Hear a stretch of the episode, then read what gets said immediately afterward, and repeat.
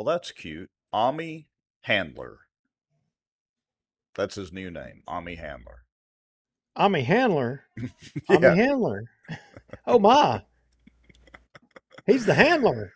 Yeah, let me switch that over. So, you know, we'll kind of banter around. Uh, to be honest, I don't think either one of us are completely prepared, you know, for a really good live show tonight, all things considered. Um, but we'll talk about What? the mayor here in a here in a minute. But look, how's the elec- how's the electric situation up in Benton? I mean, look, the electric situation has been exceptional, you know, with the with the exception of having to disassemble my welding machine generator carburetor so that it would continue to run and function and power my freezer and so I didn't lose all my stuff. So I can't complain. I mean, I can tear a carburetor down like a snap of a finger. It ain't nothing to it. Did it and generator's up and going. Hey, no problem, except for sweating a little bit and uh, but got a big shop fan brought it in the house we realized how much dust needed to be cleaned up in the house after that you know it exposes those little flaws up in your camp but you know there's worse things people Yeah. are still without power i mean and uh, I know. I, I can't complain too much. I was uh I've got a a fuel transfer pump and so you know getting fuel was the problem. I've got a, a little generator I bought from Lowe's I don't know 10 years ago and you know I was able to keep refrigerators and freezers on and we put a couple of window units from my garage and office actually in the living room.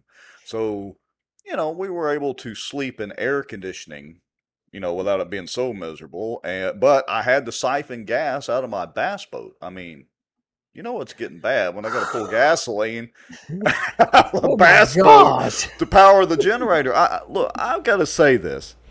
and your went- wife your wife better have been saying oh honey i love you you are the greatest I know, just to provide air conditioning for the dogs. I mean, if it had just been, you know, me and her, we could have got by, but we got the dogs to consider and blah, blah, blah. I mean, first world problems. But I want to say this.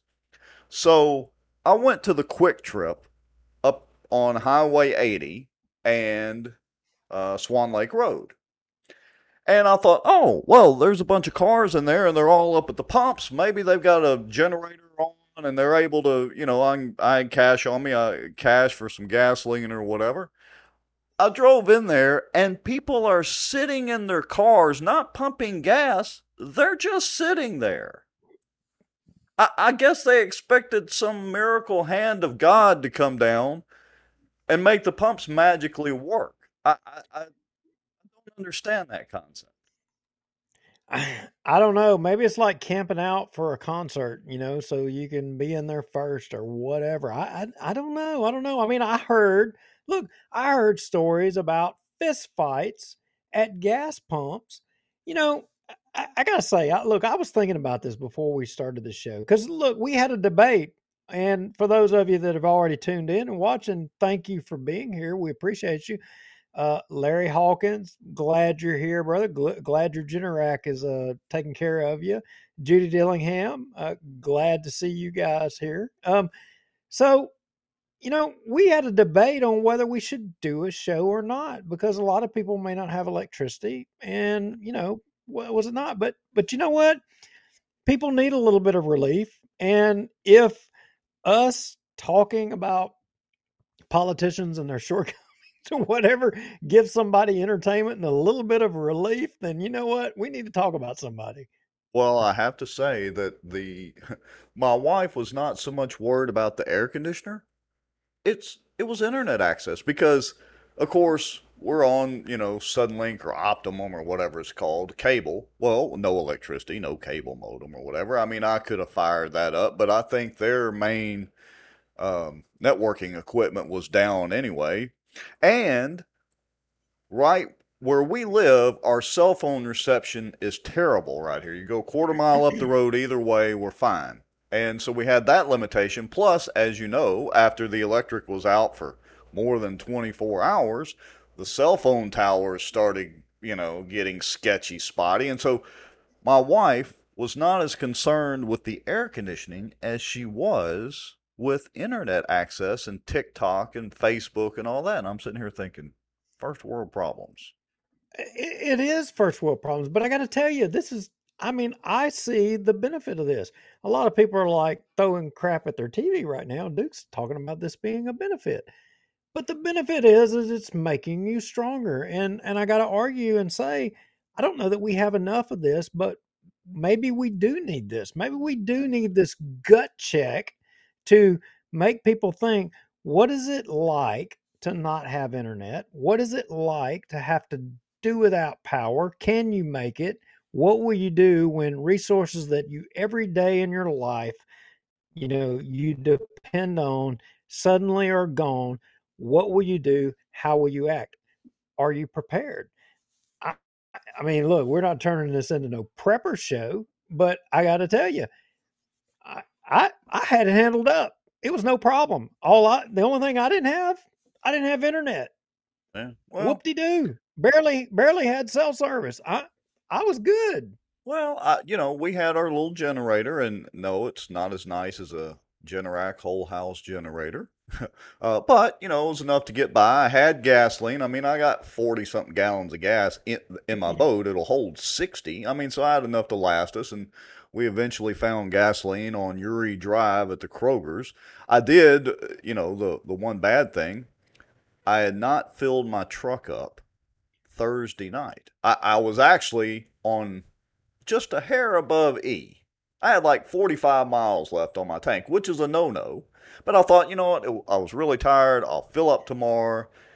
And lo and behold, I was, we, we got to the gas station down there after driving around looking for gas, and I had like 26 miles left showing on my little indicator on my dashboard.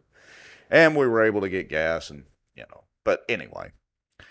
I wasn't Yeah. as prepared as I should have been and would have been six or eight years ago. Well, folks need to think out of the box a little bit and be thinking ahead. I mean, because look, there may come a time in the near future where we lose everything. And, you know, you, you need to have your affairs in order. You need to be able to realize that you're not going to have internet. You're not going to be able to go access supplies. And what are you going to do? Are you going to show up at the gas pumps at Brookshire's and get into a fist fight? I mean. no, if you're at that point, you have failed this test. You have. You have you have failed. All right. Well, I'll tell you what. Let's uh instead of doing the full countdown tonight, let's just do our little intro ads. We'll be back in 45 seconds and we'll get with it. What do you say? Let's do it. All right. Bossier Watch live broadcast is brought to you by David B. Womack for all your contracting and construction needs. The Outdoor News, fishing and outdoors for our area. Acadiana Mortgage, over 23 years in the mortgage business. Pelican Training and Consulting is an IWTP customized training provider with over 25 years of success to show for it. Call them for a free consultation today. Pelican Training and Consulting matches employers with 50 plus employees with training dollars. Smarter Geek, making technology easier. And the many supporters, donations, and folks sharing information and watching out for Bossier. Now, grab your popcorn and a drink. Here we go. And here we are. Hey, I just noticed we're up to like 27 people watching, plus a few on Twitter and all that sort of thing. So uh, somebody's got electricity. Somebody's watching. So we're we're happy to see that. Happy that people have electricity and are able to watch. Yeah, we are. I, I see Mike Collier's watching. Glad to see you, Mike. Val Baker, welcome to the show, Val. Uh, glad you're here. I know he's here, he or she. You know, I don't know. Is Val a he or a she? They're here so often. I should know that. I think it would probably be the he. And Val says Brookshire's gas isn't worth it. Now, correct me if I'm wrong. There's really only about what four or six gasoline distributors that distribute to everybody. Yeah, pretty much. You just have a trucking company that goes and picks it up locally and, you know, distributes Yeah. it out to the rest of them. But hey, Mary T, uh, thanks for being here, Mary. so, Hmm. Rex, Larry, Larry says, you know, this incident shows us just how vulnerable we will be if terrorists or U.S. enemies, foreign or domestic, decide to attack. The U.S. is not prepared to protect the power grid. Totally Let's talk agree. about that.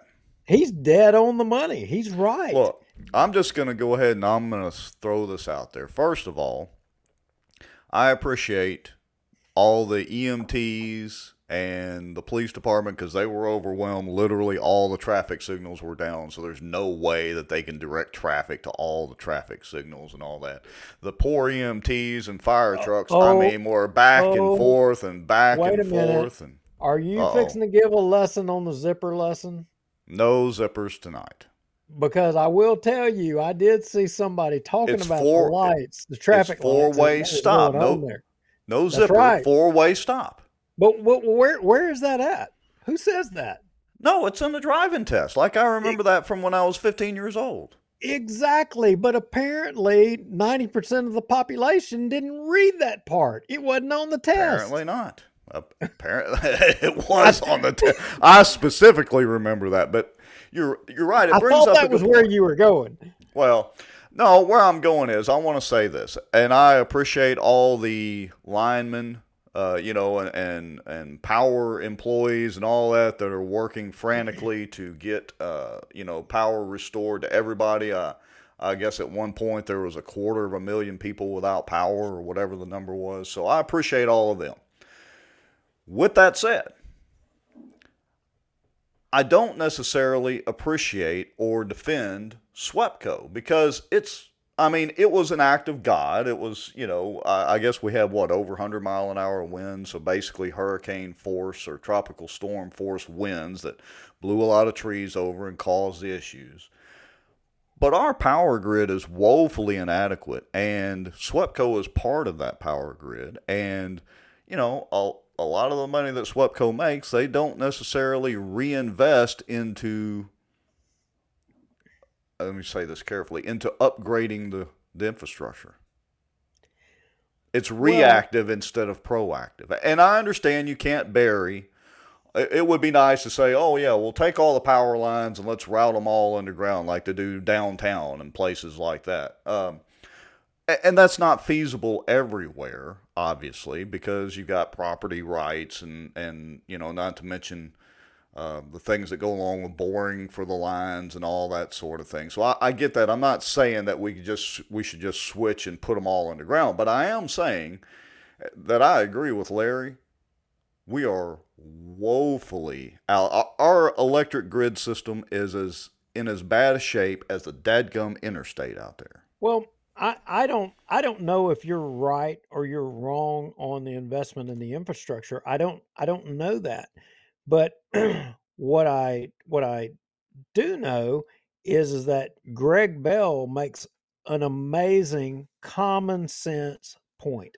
An amazing Greg Bell. I'm telling you, this guy, he needs a pay raise. Whoever he works for, common sense right here, brother. For future outages, they should, for those of you that are listening to the podcast version when I release that, Greg Bell says for future outages, they should just put a cattle tank in the middle of the intersection and turn it into a roundabout. Yeah, I agree. I, I mean, good grief. I mean, dude, you need a pay raise. Wherever you're at, you need a pay raise. That's good stuff. Yeah, But it really is. I, I look, I, I think us talking about the electrical grid and SWEPCO and all the, you know, it, we would be remiss if we didn't mention the fact that it wasn't just us in Bossier or Shreveport that got hit. You know, look, this thing stretched across over into Marshall. I mean, God I- knows how many places I- over there are out, but I heard all the way from Natchitoches up to Texarkana. Yeah, and I mean, look, and I don't know if it was today or if it was yesterday, but there was a lineman from you know out of state. I think Ohio. I may be wrong. That was down here. That was called in by SWEPCO, you know, as backup. But they they all have. I guess it's kind of like mutual aid agreements, like we have with the fire department. When your system's overwhelmed, you've got agreements in place that you'll respond and you'll help and but there was one of those guys one of those linemen that lost his life over there in marshall and uh you know just man elect I, I, I tell it's a story. dangerous job. If, if everything's going right, it's a dangerous job. yeah i look i have done a lot of things in my life that you know have brought me close close to losing my life but probably the closest thing was electricity. And it, it was an experience. And, and I can tell you, and the majority of people that are watching the show, you will you'll know the place and you'll you'll you you'll your mind will go right to it. Tinsley Ballfield. I was the captain on engine number three uh, off of Northside Drive. We got dispatched to power lines down behind the apartments right there at Tin, you know Tinsley Ballfield. So I go back there. I'm trying to identify these power lines down, and I can't find them. And I'm looking, and I and I don't see them. And and I know the general area where they said they were, and there's nobody there to tell me where they were. So me and my guys were trying to find this location. And so there's right behind those apartments between there and Tinsley, there's a little thin row of trees that that run through there. So I kind of, you know, I, I, looked on one end and I where it was open, I couldn't see anything. So I went down by the trees and I stepped kind of in between the trees and I'm looking and I'm peeking down one side and right the other and I'm not seeing nothing. And then the wind kind of blows and rustles just a little bit, and the limbs from one tree and the other tree that I'm standing under, they bump, and I hear zzz, Ooh. zzz. and I couldn't see it. Well, what it, it ended up being those high voltage lines from, I mean, the big bad boys. I mean, all I had to do was just make the ground or the connection with one of those trees there, mm-hmm. and it was crispy critters. It was over, baby. So, I mean, look, the linemen they're dealing with something that all it takes is one mistake, one one second, and your life is over. And uh, unfortunately, that happened in Marshall.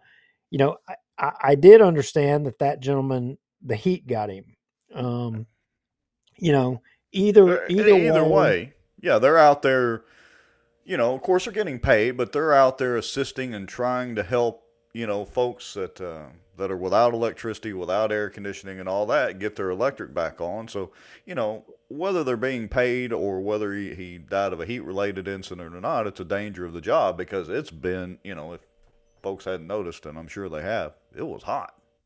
And that was the worst part is not only was the electric out, it was out during a heat wave. Yeah, and Thomas Thomas Shea says apparently he died in a hotel room with a heat related incident. I mean, look, Thomas, you know, a cat from Ohio or Wyoming or any of those regions, you know, where you've got the cooler weather and you come down here and to basically hell. I mean, look, right. this this is going to stress your body. If you're not acclimated to it, it's going to kill you. Uh, yeah. Just and unfortunately, it did that in in this incident. But you know, Rex, that question and this situation, it raised a couple of questions of people that sent us emails.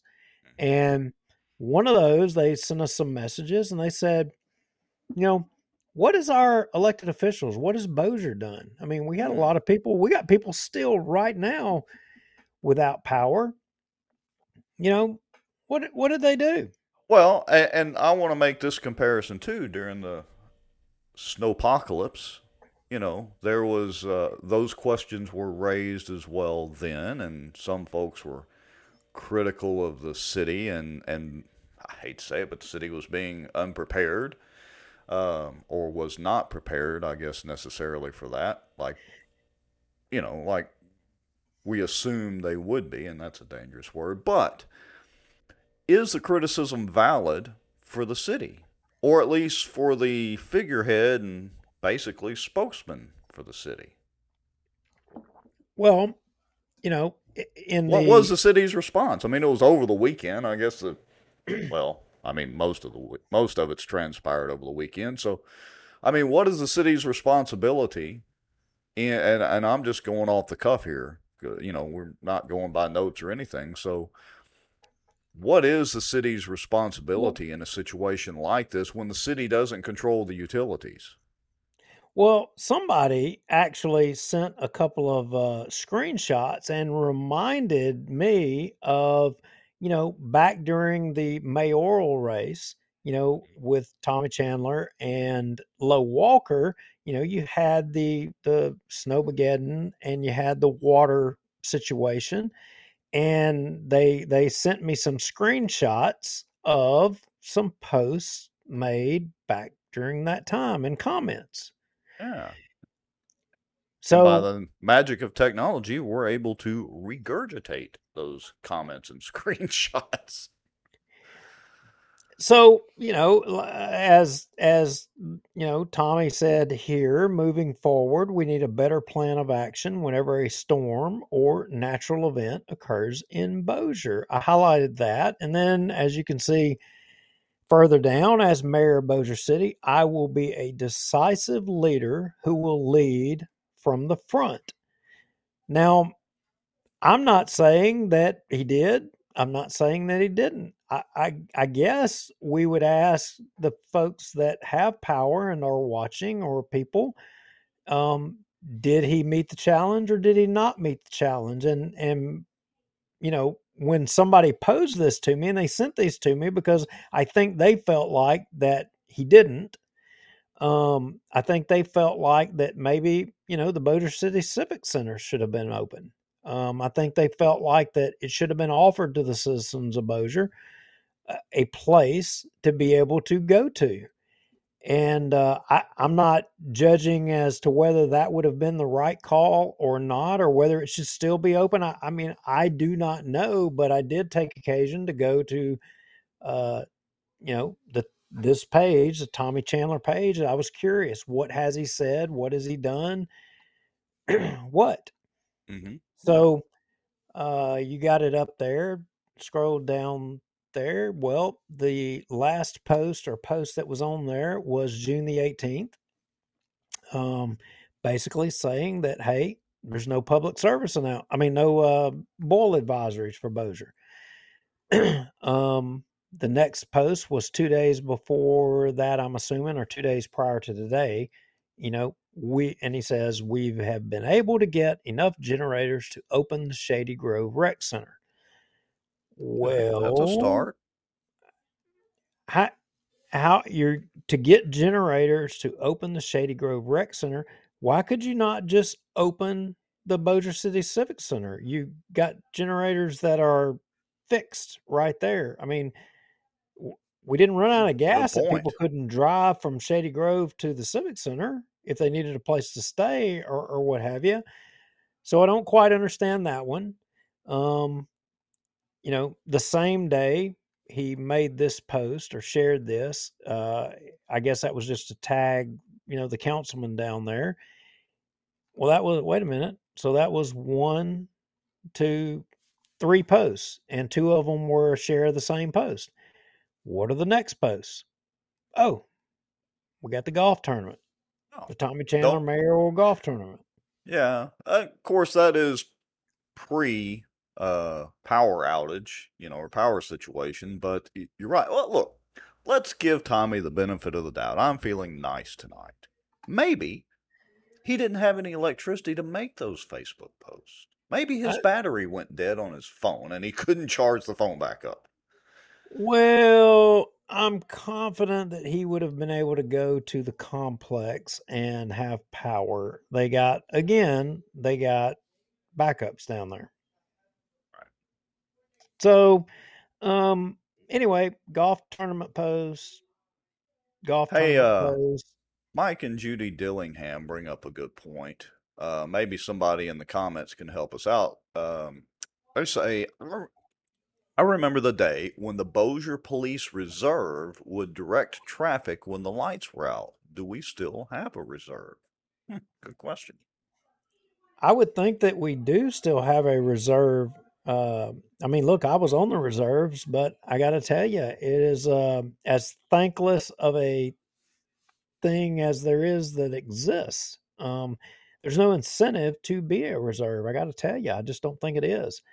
Um, but there's what Val, it is. Val Baker brings up another point. Hardly any info about cooling places in Bossier except the sheriff's station and the uh, Bossier Council on Aging. Council on Aging. I had a mind blank. And saw a sign at the Lutheran Church on Airline. Hmm. Yeah. So okay, there's a. I mean, the previous, uh, you know, that golf tournament thing there. You see, you got uh, Utiliserve, you got Wicker Construction, you got Testament Construction, you got Manchac right up there in the middle, SGB Yates, uh, Origin Bank, Precision Builders, I mean Yeah, Hudco. I mean, uh, look, all all the people, Brown Builders, all the people that do business with the city or want business with the city. I mean, I mean they're there. yeah. Um, Bayou Outdoor Power Sports. We may as well plug them all. Ron Atwood. Little Italiano, we can't leave Little Italiano. I mean, I that's And and look, we're appreciate you know, we're not trying to slam these local businesses for sponsoring Tommy's golf cart and campaign, uh, golf tournament campaign if they want to. It's just kind of the well, principle of it. well, there's a lot about there's more about golf on this page than there is about what you know the people in in a I mean, look, we got we had I mean, literally, there's a person died in Marshall. Somebody trying to get everybody's electricity back on, and we've got more about golf than we have about um the the incident. Now, I'm not saying that I'm not saying that enough wasn't done by the mayor. I, I'm not yeah, saying may, maybe I, it I was. don't I don't know that. Maybe he was working behind the scenes. Maybe he was working so diligently behind the scenes to help folks out that he didn't have time to take selfies and make Facebook posts. Again, I'm trying to be generous tonight and give Tommy the benefit of the doubt for what reason I don't really know. But but look, it's not us that's asking the questions, but people are asking us questions about the response in Bossier, and they're pointing out the fact that, you know, when he ran against Mayor Walker, he was critical of Mayor Walker's response Yeah. to water. And, you know, look, this was a natural disaster. What has his response been? I mean, was he fair to criticize? Um, was he fair to criticize? You know, and now Well, here is this his test? let let's uh Laura Rexford makes a good point, says Chris Smith was giving steady info out, so was um Hammonds. They were both posting fairly regularly and trying to give out updates and trying to get information out there on social media. That's a good point. Where's Tommy in all this? I mean, we make fun of him. I mean, he's damned if he does and damned if he doesn't because we make fun of him if he posts too many selfies. But come on, Tommy, you could have at least been sharing a little more information. I don't know. Yeah, I mean, that's literally mm. one of the jobs you're kind of supposed to do.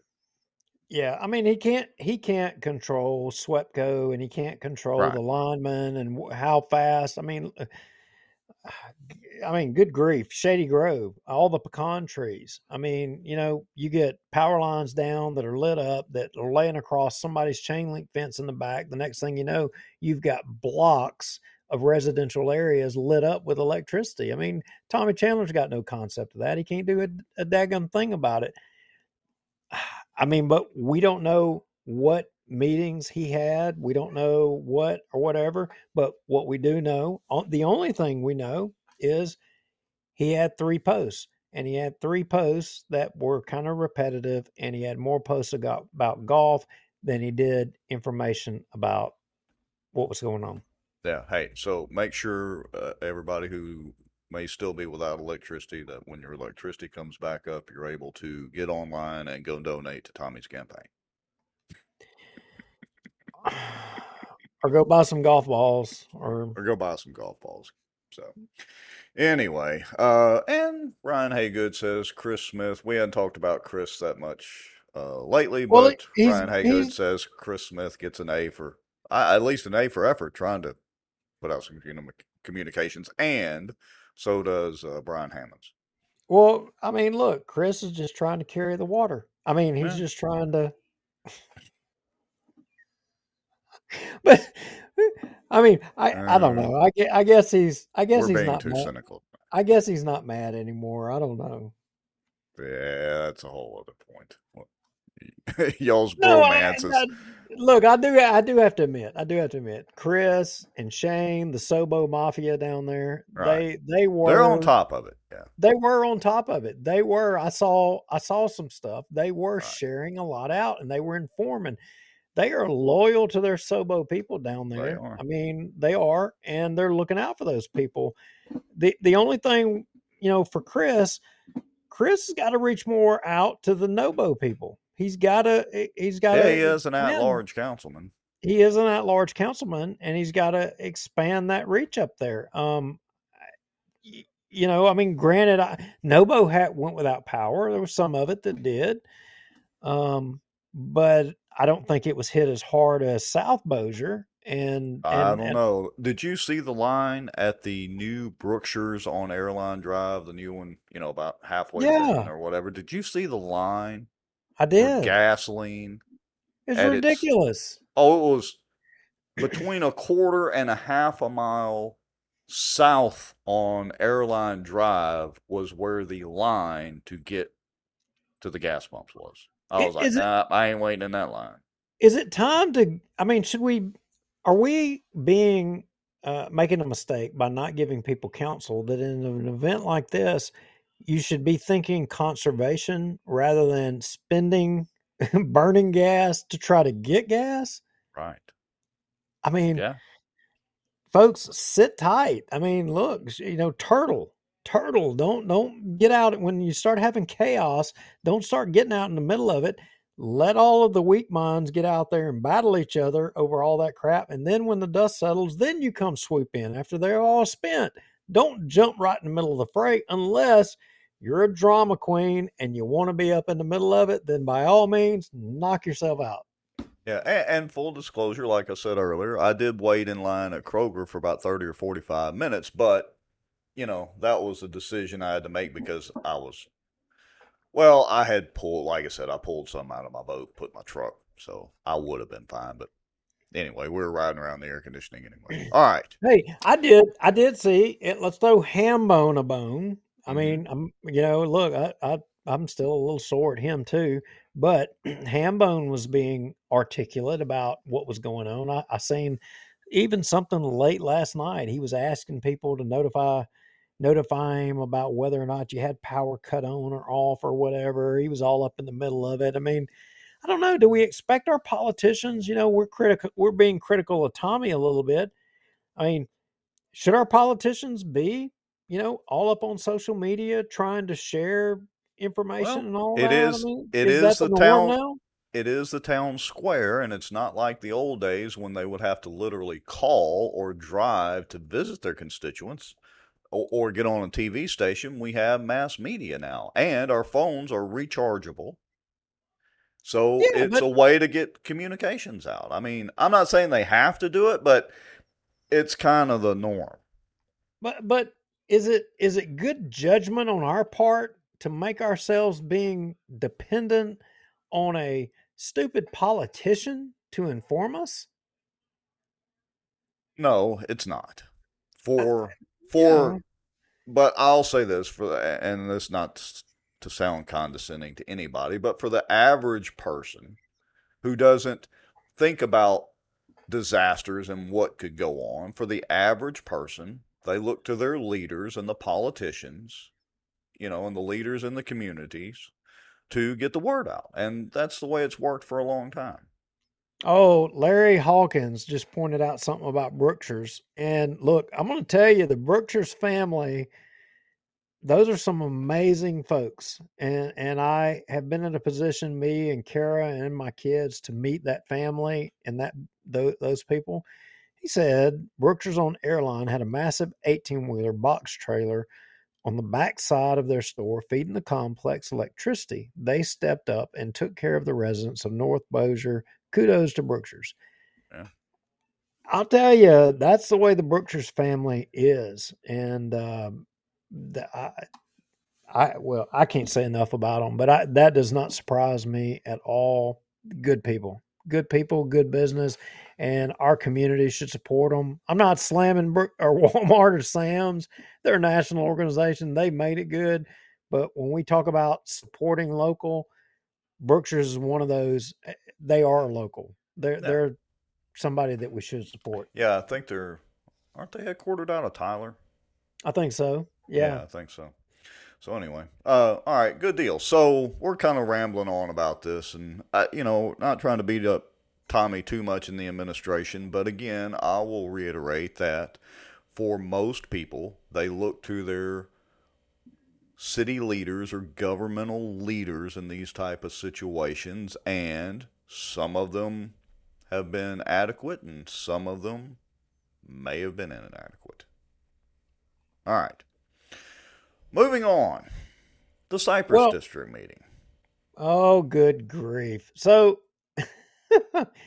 but the good news is, folks, that if we had lost all water, we had backup water in. Oh yeah, the, The what the lake District. what the lake was originally designed for. It was not designed for that park or that beach, and it was not designed for fishing. Those were parts of it, but its primary directive is it's a reservoir. A Oh, reservoir of what? A reservoir of water.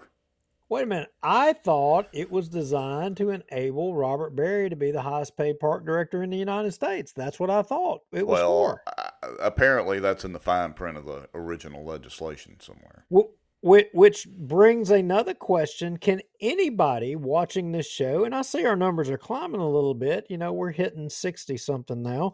Yeah. I'm just wondering, hey, how many folks were able to, or or what benefit was this park with all these cabins and RV spots? Was that a benefit to anybody during this emergency? It was during one of the hurricanes, but I'm just wondering for all of you guys and, and the people that are still suffering out there, did the Cypress district or the park, was it of any benefit to you?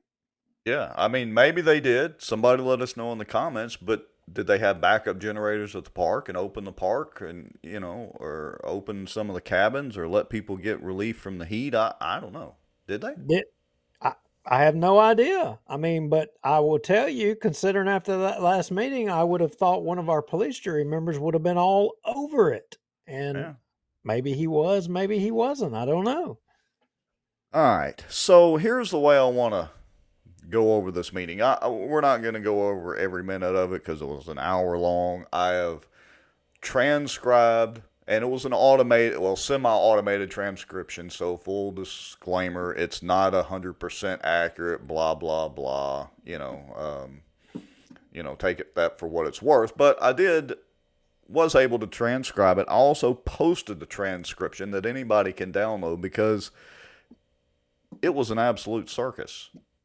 June the 13th, before the power outage, you know, before the great power outage. Um, but, oh, hold on. Wait a minute. Squirrel moment here. Renee Hall says, My daughter was camping during the storm and was asked to leave since they did not have power. She was camping at the Cypress Park. Is that, am I reading that correctly, Renee? Now wait a minute. If you're if you're camping and you have electricity from power, does that quantify as camping? Well, she didn't say whether she was RV camping or primitive camping or whatever. Renee says yes, so apparently she was over at the park and asked to leave. Were they RV camping, primitive camping? Do they even have the primitive spots open? Wait a minute. You know, I know because that's been a criticism that we have heard is, Oh, is I- that people in the past used to primitive camp over there. Yeah, And I've then done it quite a bit. Well, then when Robert Berry came along, there's no more primitive camping. You can't do that. Yeah, that's like the majority of the camping. I've rented cabins there before from time to time, but primitive camping is, you know, with a tent and all that's mostly what I've done when I go camping. How I, I'm dying to know how could this board not understand primitive camping? As old as these guys are, and as you know, old fashioned as they are, I mean, they're they're it's good old boy like. I mean, I think they have good old boy tattoos somewhere on their body. It's probably under their sleeve somewhere. How would they not know what primitive camping is?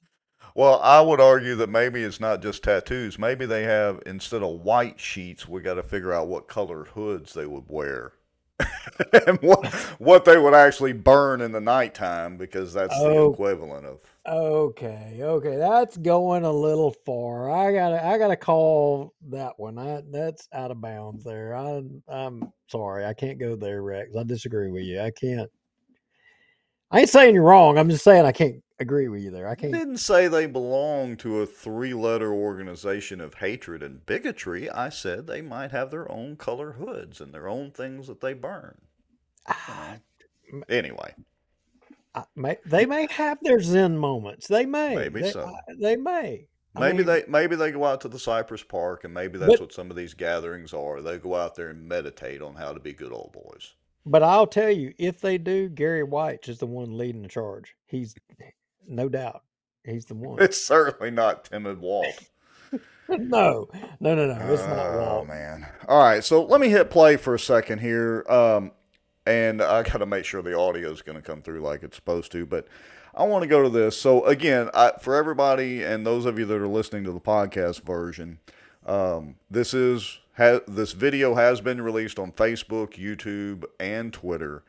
And I've got a link to a PDF file that has the transcript of this as well. Again, it's not 100% accurate, but I don't know, it's probably 90 plus percent accurate at least. So you can review that transcript. But I'm going to go to this first section here, which is basically where Walt declares, as president of the board, that, um, well, they're just not going to be interacting.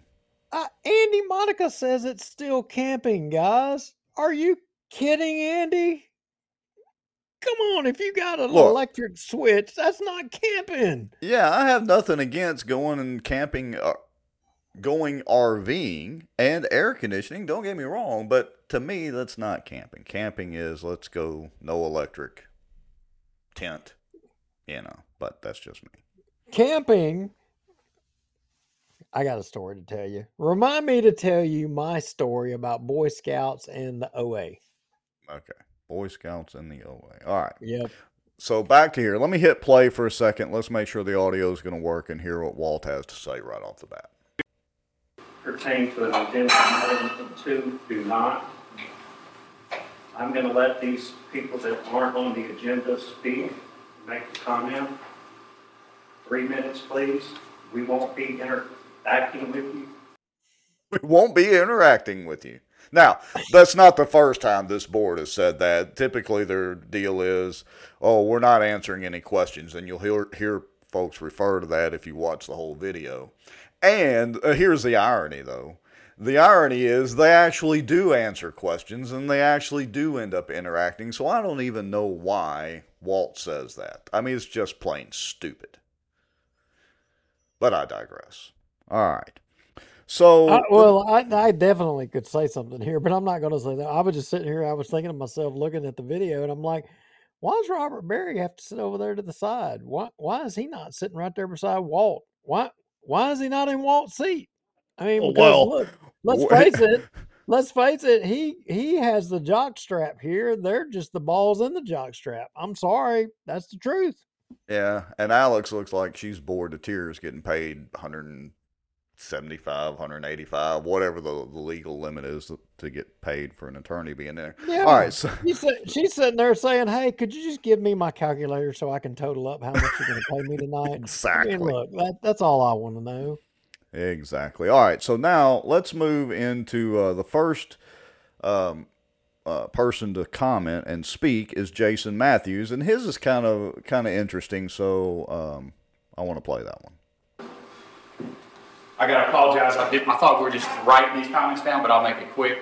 Basically, my understanding is a ruling came down on the situation with the president and the chairman. I'm not exactly sure Mr. Berry's position on the board. And I would just like to say, I'd like for us to adhere to whatever this uh, Louisiana Supreme Court ruling was on the matter and make sure that, uh, the board aligns with that ruling. That's all I can say.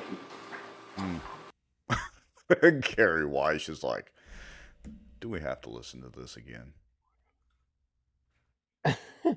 well, I mean, interestingly, did you notice Robert Berry's response? Oh, well, yeah, he just kind of. I don't even think he looked over there. Hey, uh, squirrel moment again. David Hall says they were told the park didn't have power for the septic pumps.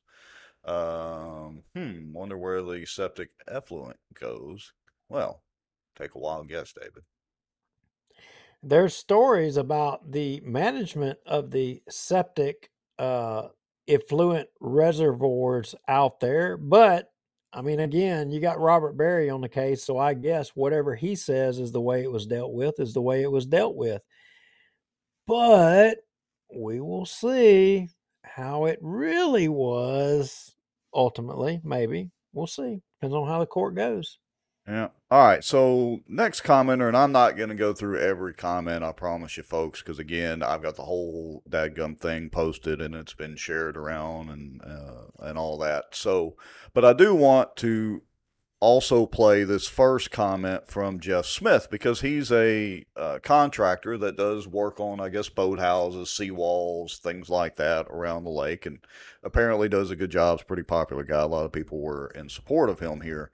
And I got to say, Philip Rogers didn't really do Jeff any favors by setting him up to potentially get sued from the by the Cypress board, or more specifically by the Ayers and Shelton law firm.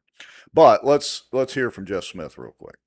I've been to boat houses out here, and uh, I was informed the other day I can no longer do it. And uh, I just wanted to know what changed in this time frame.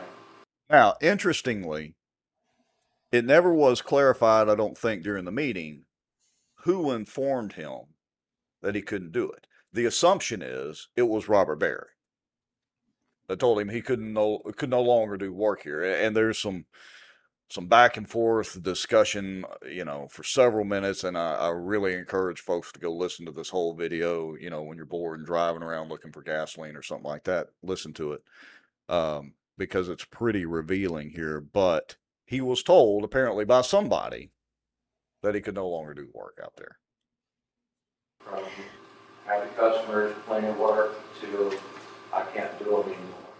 And I called the office, I asked to talk to Richard Berry, he was going to call me back. I called the cell phone, he hasn't called me back. So am I allowed to do work under seventy-five hundred dollars? Or am I allowed to do work at all? I- That's my question. I know what the rules say, but if I have to have a permit and he doesn't want to give me a permit, where, where do I go from there? Like I said, we're not gonna answer your question. Hope you Listen to this. understand. I'll tell you, I'll get back with you somehow or another. Okay? But We're not gonna do it here today in this open meeting. Did you hear what he said? We're not going to do it here We- today in this open meeting. We we don't we're not going to answer any questions. We'll get back with you some way or another. Basically, we're not accountable. We will let you know on our terms how, if, and or what.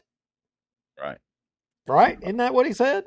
Pretty much. And they're not going to do it in an open meeting. And I did ask them at the end, and well, We'll get to that there. part. Yeah, we'll get there in a minute. All right. So let me. I'm gonna. I'm scrolling on down and kind of looking through the um, the notes.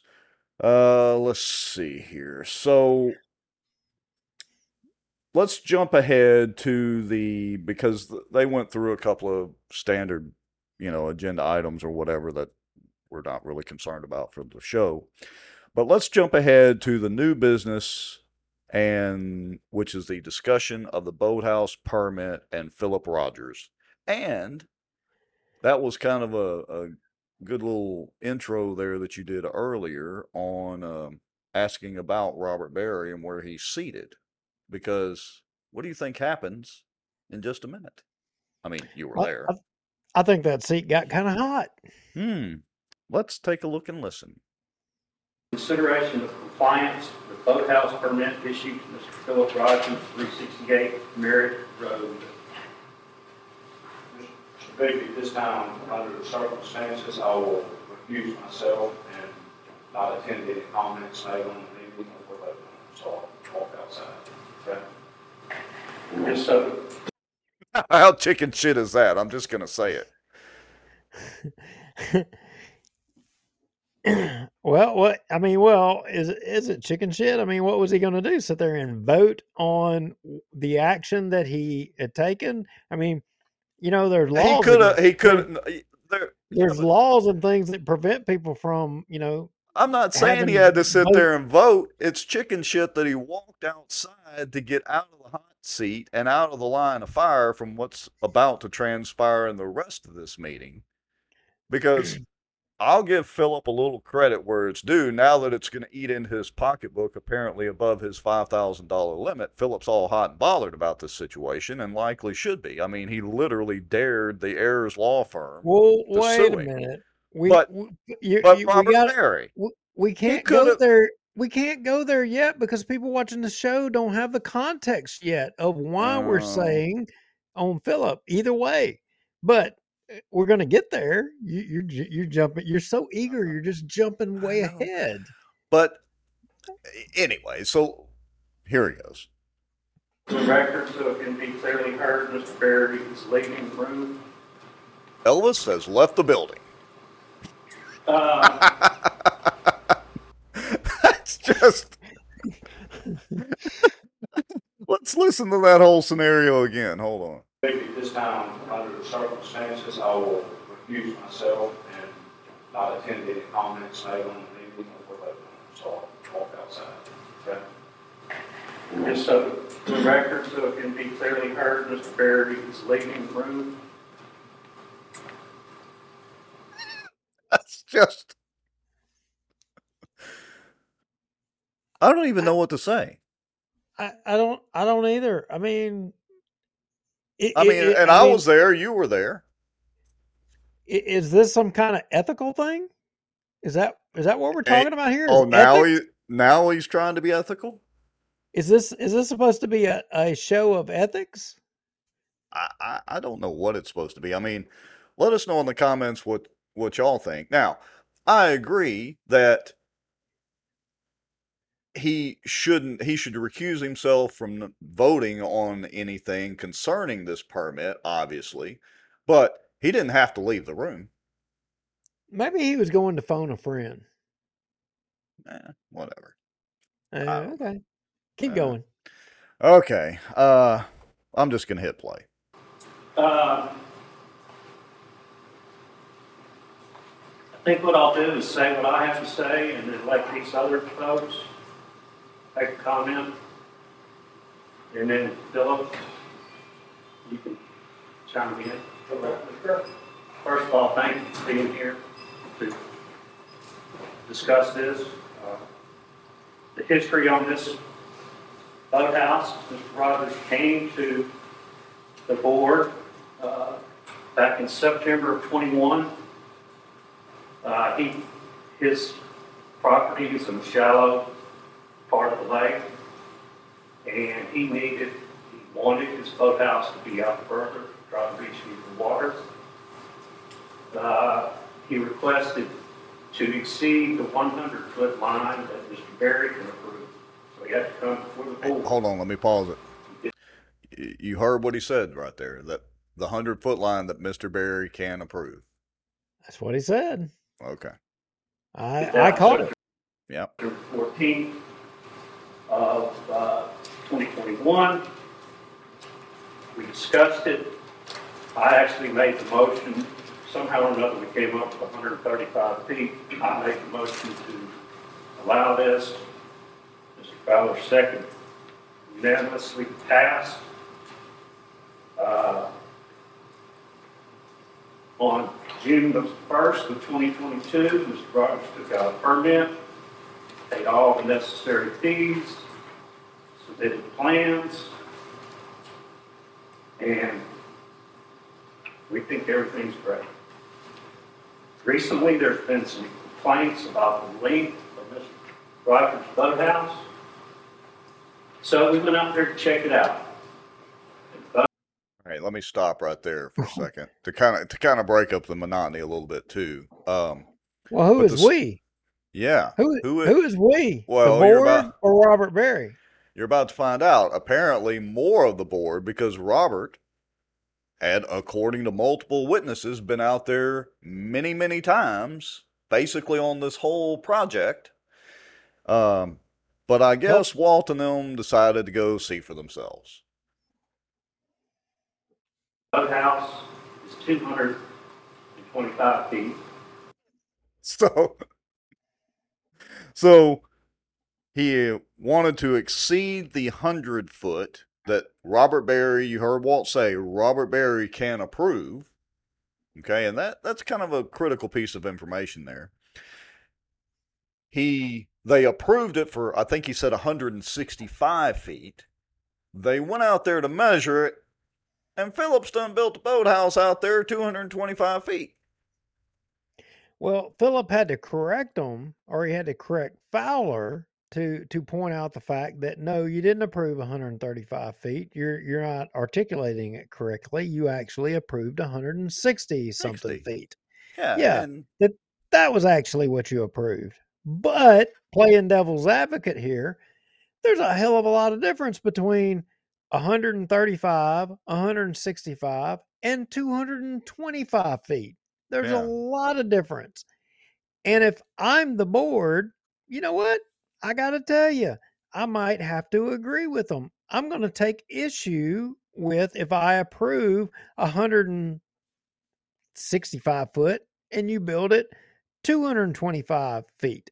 I mean, I stands mean, to reason. You look, didn't I'm- do what you told me you was going to do. I have to agree with you, and oddly enough, I agree, I think like you do, on principle with the board raising this is, this issue. You're right, absolutely right. They approved him for whether it was 135, 160, whatever, and he builds it on out to 225. So the question is, I mean, and I think they asked him at one point in here, why did he build it out that far? And it's basically, you know, did he think nobody was going to notice? Well, but I- one of the board members was involved in this process the whole time, and therein lies the challenge. the whole time. And Philip, ding, ding, ding, you know, in preparation for your case, the president of the board right there just said over a hundred feet. Barry, what was that intentional? My question is, was it intentional or was mm. it not? Is this is this pre-planned and organized? So there, there's lots of little nuggets in this in this uh, video in this meeting. Once you sit down and listen to it, you know, carefully. All right. So let's let's continue on for a minute. out in the water.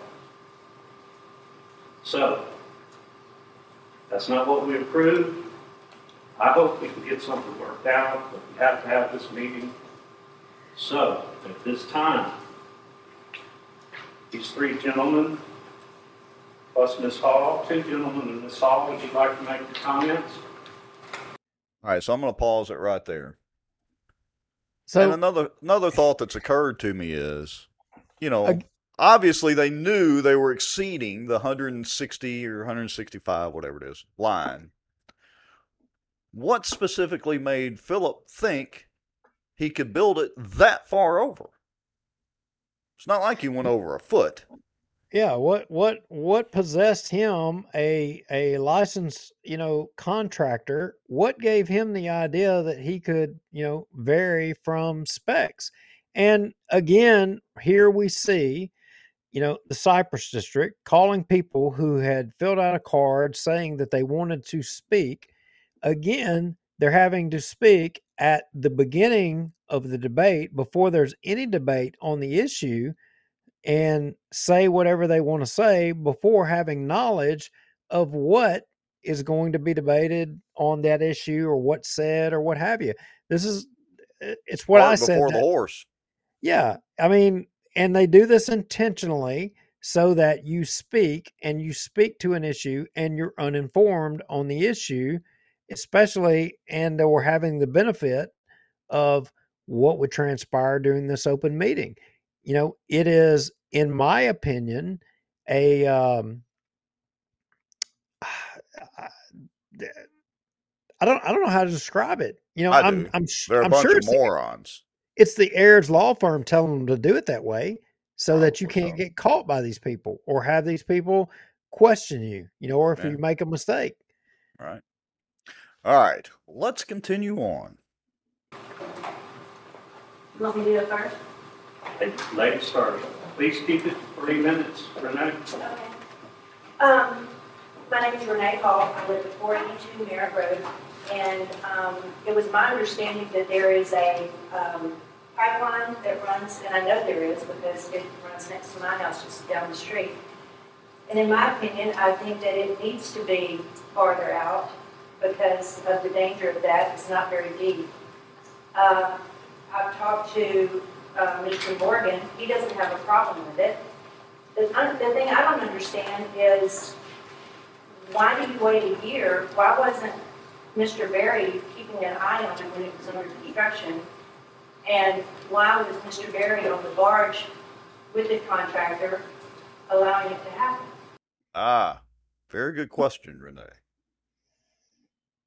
So it wasn't like Philip went out there and built this thing over the course of a weekend and nobody knew that he had gone out 225 feet. So uh Renee Hall's question is is why wasn't Mr. Barry out there doing what he was doing? Now, since I was at this meeting with you, Rex, and and I know exactly what transpired, if she had been able to state or ask or you know say her piece after the debate between the principals, which was the Cypress District and Philip Rogers on this issue, her statement or questions would have been different. I suspect her questions would have been why did Mr. Berry approve Philip Rogers to do what he did, which was not in compliance with what you voted on to approve? Why did he do that? Then there would have had to have been discussion, there would have had to have been debate, and the public would have known more about what was transpiring out there, which Well- answers the question of why they make people put their statements ahead of the debate so that they don't have to face the public. There's no transparency. That's why they do it. Yeah, but you're also assuming, and there I go using that word again, uh, that they would have actually taken the context of her question and used it as the seed for discussion and debate. They've already told us that they weren't going to interact. They've already told us that they weren't going to answer questions, which they do sometimes when it's to their benefit. And look, let's let's be clear here. There's nothing in the law that states that a government body has to respond to public comments. They just have to allow them. Right. So And and her comments would have been completely different had she had the benefit of being able to comment after the debate rather than being forced to comment before the debate. You know, Sure. it's the difference in being informed and having to be speculative. And they force you to be speculative because they want to hide things from the public and not allow the public to be informed and to know what's going on. That's the bottom line. I would agree. Uh, let's see here. A couple of comments. Uh, Barry allowed it for favors, and now Barry is getting retribution for non favors cut and dry. That's according to Andy Monica. Can't really disagree with that. Greg Bell says, Note to self always put variations authorized in fine print.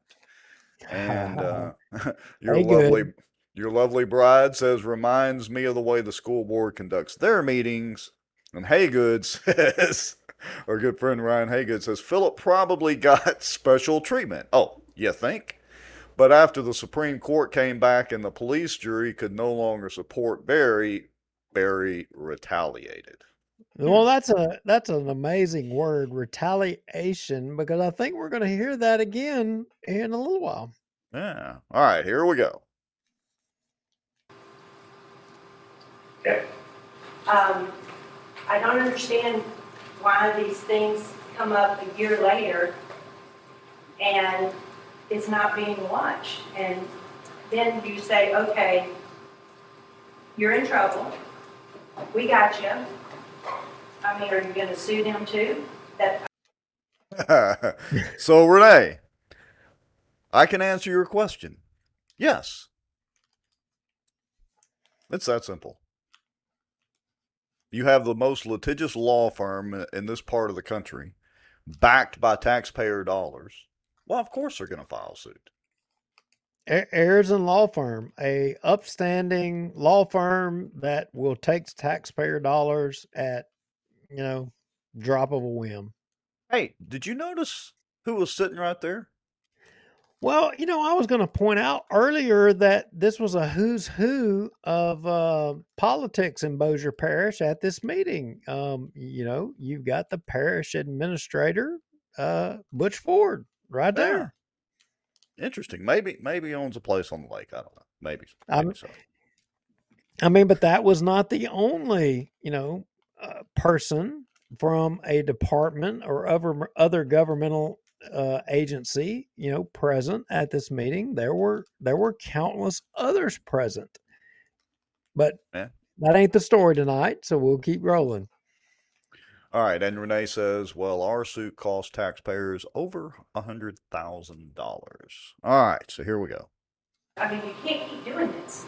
Somebody needs to be responsible when you say this is what it needs to be. Somebody go out there and keep an eye on it. Make sure that it, it's what it is. Just like we were approved, and yet nobody told us come before the board and get your permit. We weren't told that even by the attorneys that uh, just don't keep doing this. It's not right to the people.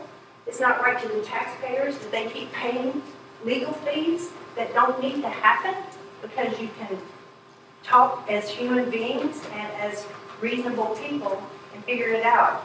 I don't think it's fair for these people for you to bring them in here now and say, okay, you're in trouble, we got you. I mean, are you gonna do the twenty thousand dollar penalty because nobody kept an eye on it? You just, okay, Sorry. I am too. Next up, All right, so Renee brings up another good point. So Renee and David had to pay, I think it was a twenty thousand dollar fee to the Cypress Board uh, to settle their suit or whatever, um, and that pretty much kind of sets the standard. Now, I think Renee and them, Renee, you can correct me in the comments. They were like only it was a few feet of the deck or whatever up by their house, not even over the water. And that was a twenty thousand dollar ordeal. Phillips two hundred and twenty five feet out. Uh, let's see, uh, eighty something feet over what they were going to allow him. So this is going to get in Phillips' pocketbook pretty good. Well, if this is by the foot, I mean, good grief. Robert Berry will be funded for the next 20 years to be the director out there, right? Exactly my point. hmm. Very interesting. Okay. So let me let me see where I'm at in the the comments here. Um, Let's see. Uh, da, da, da, there was one from Je- uh, Phil Lott that I wanted to do. Give me just a second. Let me find it. Okay. So there were several comments. Again, I'm not going to play everything, but this was one from Phil Lott, and uh, it's referring to the ability to do business on the lake. And before I play that, looky there, Duke. Who is that? Looks like one Ruttenbuck from Bossier City making money left and right. I, I, I, I'm telling you, I, I, I, know it in my heart. He was trying to get, you know, that public-private partnership going up here to manage the, uh, you know, cabins. I, I'm Yeah. confident because just think of what, think of what Ma- Manchac could have done with this storm. How, what they could have done with the cabins out there. Oh, I mean, good Yeah. gosh, they could have made a killing. Could have made a killing. You're kind of kind of off his game there a little bit. All right. So but he me- didn't say nothing. He didn't say nothing. No, So Did, didn't No. say a word. All right, so let's continue on. Let's listen to Phil Lott's comments here. A- And again, I encourage everybody to go watch the whole video. trying to get a seawall permit approved. And the hardest part is finding a contractor. The contractors have been, they- they've left the lake because it's too difficult to do business. There's maybe three that you can draw from in a hundred mile radius or or less. And, and Mr. Jeff Smith was wanting to do my boathouse. I've been waiting for two and a half years in general, talking to different contractors. And I'm in line for Jeff to do the work, and I just found out two days ago that he possibly cannot do the work. And so Now, again, you know, I'm jumping the sh- uh, shark a little bit or jumping the gun a little bit here, but there was some clarification actually after some ridiculous discussion on statutes, but there was some clarification on how the contractor system works Well- or is supposed to work out there on Cypress and Black Bayou. You know, that's apparently not the way it's been going under the dictatorship of Robert Berry. Well, so I I don't know. Was there clarification or was there not clarification? Because I got to tell you, the the high powered law firm from Shreveport there, uh, I didn't get the warm and fuzzy about what they said, but I'm biased. You know, I know they're just trying to make money, but she, to Philip Rogers' credit, and you'll see it here in a little bit, he forced her to read the whole damn thing out, and he should have went a step further and made her acknowledge that she was wrong, in my humble opinion, but he didn't. Um, I, I got to tell you, I, I don't think this whole thing is clear. In fact, I think, and I say this, that if you live on Black Bayou or Cypress, and in the past years, uh, and you've had a run in with Barry or the Cypress district, and you know you've been steered one way or other, and it didn't work out, and it costs you money or a loss. I think you may have grounds to be a part of a class action lawsuit. Maybe, maybe not. I, I, I know there's some discussion about that because the board here ends up acknowledging they're wanting to have their cake and eat it too, and they can't do it both ways. Yeah, they got. And you'll, they got to yeah, pick a side. Yeah, yeah, and you'll see what I'm talking about here in a second. So if you're in that class, you want to pay attention to the rest of this. Yeah, here we go. Let's hear from Philip Rogers. What needs to be said, and we'll just go from there. If you look on your plan there, it shows 160 feet that we approved off the bank. And then that was on the top of a gas main. The gas company would not let us put a boathouse within 20 foot of that gas main. There wouldn't probably be a reason to spend $100,000 on a boathouse in a foot and a half of water. So Mr. Berry talked to Mr. my neighbor, and we hung a string from boathouse to boathouse. Jeff was there. We put the piling in line with the two boathouses. Mr. Berry was there the day it was drove, said it was fine. Critical point. Barry was there the day that they drove the piling and said it was okay. Director director of the park, board member board who member. approves was there, present. They drew a tape, strung it across, had the machine lined up to drive the pylon. Robert Barry standing right there says, Knock yourself out. It's good. Go ahead. You're good to go. Now, I want to bring up another point too, and this has been raised in I can't remember if it was emails or comments or whatever. Um, I, apparently, Robert Berry is not just the executive director of the park. He he's apparently the executive director of the board, even though there's no such position, because he's the one that runs around and enforces all this stuff, for lack of a better term. And he does it under the auspices of being the executive director, but that's of the park. What does the park have to do with Philip Rogers or anybody else's boathouse out in the lake? Well, the thing is, of all the people that are on this board, I think there's only one individual that actually lives on the lake and gives a damn about the people that actually live on the lake. From, well, um, wait a minute. I can't believe I just said that. That that individual gives a damn about the people because he doesn't give a damn about no, the people doesn't. that live on the lake. He doesn't. But there's only one of them that can say he lives on the lake and understands it. But I can tell you, he is a rubber stamp for Robert Berry, Bigby, White, all the rest of them, he's a rubber stamp for them.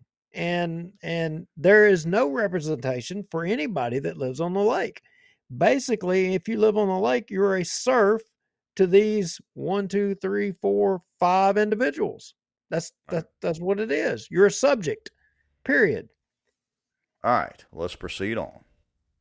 I don't know what the problem is. Now, my opinion is that I'm very disappointed in this board for even having this meeting. My second thought is I cannot believe, I cannot believe as a police juryman that you would bring me here and put me in front of this board. You heard what he said. So he's right at that point in this conversation, he is there representing the police jury because that's how he introduced know. himself. I don't know if he's there. Well, he did say as a member of the police jury. I don't know. he says right there, "I cannot believe as a police juror that you would bring me here." But Now, but I realize mean, he's there for he- his individual should- boathouse. should he be treated any different? Apparently, because he's a police juror, he should.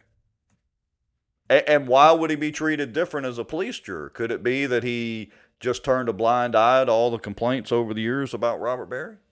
Well, I he literally, that's one of the issues he campaigned on. Maybe maybe he will address that, but I mean, should he be treated any different? Should he have to come before this board or not for a question regarding something pertaining to his? I don't know. Um, I know the answer. I'm being, I know the answer, but I'm I'm trying to prompt people to comment. exactly. Inquiring minds would like to know. Okay, let's continue on. Because a robber is retaliating against me for the police jury not reappointing him. Wait a minute.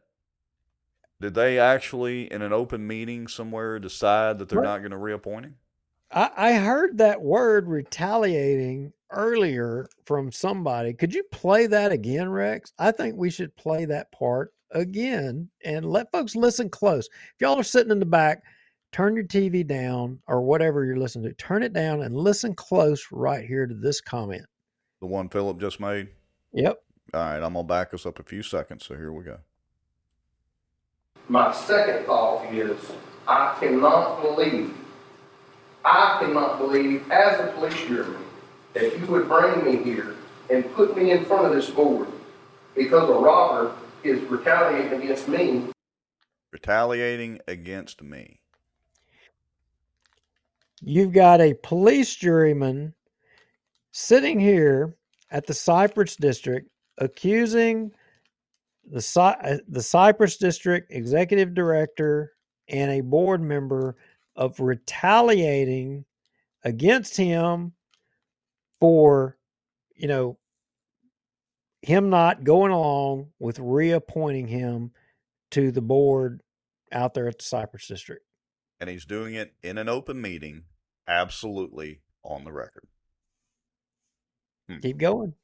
All right, here we go. for the police jury not reappointing him. For the Supreme Court to rule he is in violation. This jury, my jury that I'm on, has stood beside Robert three court cases and listened to all these people in my district All right, I want to hold it right there. Philip, you can't have it both ways, buddy. You have said on more than one occasion, including at a friend of Cypress, uh, Friends of Cypress Black Bayou, or Friends of Black Bayou meeting, whatever. Uh, you said it that you only had half a dozen people or whatever the number was complain. You said it during the recent meeting with Renee and David Hall and with Doug Rimmer there. You said, oh, you hadn't had that many complain. Now, the truth is, when you and I were driving around talking about your campaign, we discussed this extensively. But you need to get your story straight, Philip. Did you have to listen to people or not? Well, what I'm going to tell you is, is uh, I mean, Philip may be right. I'm going to play devil's advocate. Philip may be right. He may not have been hearing, but from just a half a dozen, because I can tell you, after the first conversation I had with Philip regarding the Cypress District, I realized it was a wasted cause and even expending air from my lungs to talk to him about it because he was Well- a rubber stamp for Robert Barry. It wasn't nothing going to change. You you do realize we have written proof that there were more complaints about that that was uh literally handed to Philip. Oh, w- without a doubt. But Okay. but here again, I mean- here, here again, here is the thing. Here is the thing, and it goes back to the police jury playbook. It's you always blame somebody else, and Philip just said part of the playbook. The playbook. We have stood behind you through three lawsuits, and they're throwing the towel in. The Supreme Court has done put their foot down, and they told basically I remember at the little the little church in Benton, the little church in Benton, Philip saying, "Y'all don't know what you're talking about." Philip Hall saying, "Philip, Philip, not Philip Hall, Philip saying, y'all don't know what you're talking about." Well, guess what? Apparently, we do know what we're talking about because the Supreme Court agreed with us and said he's dual office holding. Well, Not- it's not, the politically 26 JDC, not the police jury, none of them jack wagons would stand with us. But now, when it arrives on somebody's front doorstep, oh, well, it's gonna- no longer stand with you. it's no longer politically expedient for Philip to stand with his old pal Robert Barry and that board. Make no mistake about it, this is the only reason that this whole deal is going on. Is as Philip said, Robert and the board are retaliating, and it's no longer politically expedient for Philip to stay on their side. Uh, The law be damned. Remember, Yeah. Patrick Jackson famously asked, "We're going to have to see if the uh, uh, attorney general is correct. Not if he's fo- not if Robert Barry and the board is following the law. If the attorney general is correct." Yeah, we're going to see if the attorney general is correct. And oh, by the way, Patrick, that's going to be your next governor. That attorney general, that's who you're talking about. Yeah, that guy. All right, here we go. I've had to listen to. But the jury has stand behind him. Okay? The Supreme Court has ruled he will not be reappointed in the July. Notice that the police jury didn't stand behind their constituents, and you're right, Renee. It was 500 plus signatures that literally we handed and emailed to the police jury. Over 500 constituents, but yet they want to stand with Robert Barry. Why? And so that's the big question in all this. Why? Now, Duke, you and I kind of know why, and we've alluded to that on the show several times. But that's the question for you folks in the comments. But why did they stand with Robert Barry and that Cypress board over their constituents? What is it with all of our political government that they all got to back each other? They all got to cover each other. They got to back. Remember Juliana Parks? You're not going to get me to talk about my friends. Your friends, I thought your friends were the constituents who elected you. You know, there needs to be discourse in government. There needs to be debate. There needs to be disagreement. You need to argue. It doesn't mean you don't have to be friends. You know, look, after this meeting, you and I came walking out of the meeting. Philip was standing out there. He didn't want no part of me and you. He took off. He took off and didn't want to speak to us. Same thing as the parish attorney. I mean, I mean, not the parish attorney, the parish administrator, Butch Ford. He took off. He didn't want to be a co- part of a conversation with any of us. Why? Is it because we called them out, both of them, on things that they should have been called out for? Here's the thing don't do stupid crap that you shouldn't have to be called out for in the first place. And if you're mad at us Exactly correct. for freaking calling you out, the problem's on you, buddy. It's not on us. Yeah, You're we're- we're not ma- We're not making any of this up. I mean, we do offer our opinions and commentary on the on the issues, but like, here's the video. We're Yeah. not making any of this up. the the fact that Butch Ford lived in Caddo and claiming homestead, then jumped his homestead exemption to to claim Bossier so that he could get a voter registration in Bossier to say he's the parish minister. I mean, good grief, man! I mean, Yeah. you're creating you're creating law to enable yourself to, you know, go around the rules that were set in place, and then you're going to be mad because we're calling it out and pointing it out, making people understand what you did. I mean, uh, you're the one that's got the problem. You're the one that needs to have introspection and look in the mirror. You need to look at what you're doing and say, you know what, that ain't right. And if it, and if you, in your heart, you may not say it out loud, but in your heart, if you look in the mirror and you know that it's not right, you know what, you might just be a good old boy. You, Hmm. you might have your answer right there. Maybe so. All right, so let's continue on because here in a minute, Philip drags Shelley, the uh I guess she's the secretary and whatever, uh drags her into this conversation. So here we go. So y'all know that, okay? Now, that's all I got to say about the the thing. If y'all want to find me, do whatever y'all do, put it in paper, and we'll take it to the courts. But I get it. And that that at that point right there is the first time that he basically asks them and dares them, almost double dog dares them to sue him. Be careful what you wish for, Philip. Exactly what Robert did. If y'all ain't gonna pay attention, that ain't my business. I had Robert and Shelley out there two months ago, talking about extending my seawall. And what did Robert say? Just go ahead and build it, we'll take care of it. It's fine. No, Robert, I'll pay another permit, because I don't want to be accused of something that I did wrong. Shelley, was you there? Is that what Robert told me? I don't remember exactly. You don't have to remember, I remember.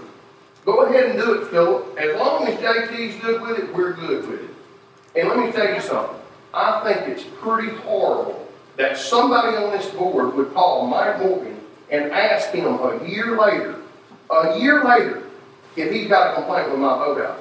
But I did call him, and I asked him, Mike, do you got a problem with my boathouse? So I got a question there that just occurred to me. Why would the board call Mike Morgan as Philip's neighbor and ask him if he has a problem with it? I mean, either they're pissed off about him going over the footage Well- that they allowed or not. Oh, Oh. Okay, well, Rex, as you know, we got a set of rules out here. You know, you got you got to have rules. If you don't have rules, the animals rule. So we got a set of rules out here. Now, this rule is not in black and white and written nowhere, but the, but it's a rule. If your neighbors, you know, if one of them has a problem with it, you can't do it. Now it's oh. not Oh. written nowhere, Oh, but sorry. you know, but I, I, should have Yeah. read the unwritten rule. You should have see, yeah. You, oh, I mean, and you need to refer to Robert Berry to get that unwritten rule, and you know, see that that would be the failure Okay. in your thing. My, Your my apologies. I, I should have read the unwritten rule. Exactly. All right. No, moving sir. I've never had a problem with your boathouse. I asked a question a year ago, why it was so far out. Mr. Berry explained to me there was a forty-eight inch gas line, and that's where it needed to be, and I answered the phone, and I ended the phone call with, thank you, sir, I appreciate it. Now, that's, that's the way he answered my service, and he said he'd be glad to write an email to any one of y'all. So, I'm in JT Watson's line of sight to the lake. But JT, he don't have a problem with it because you know what? There's a 48 inch gas main there. Now, if y'all are gonna call me here and, and do this, I'm ashamed that y'all are on this board, just to be honest. I really am.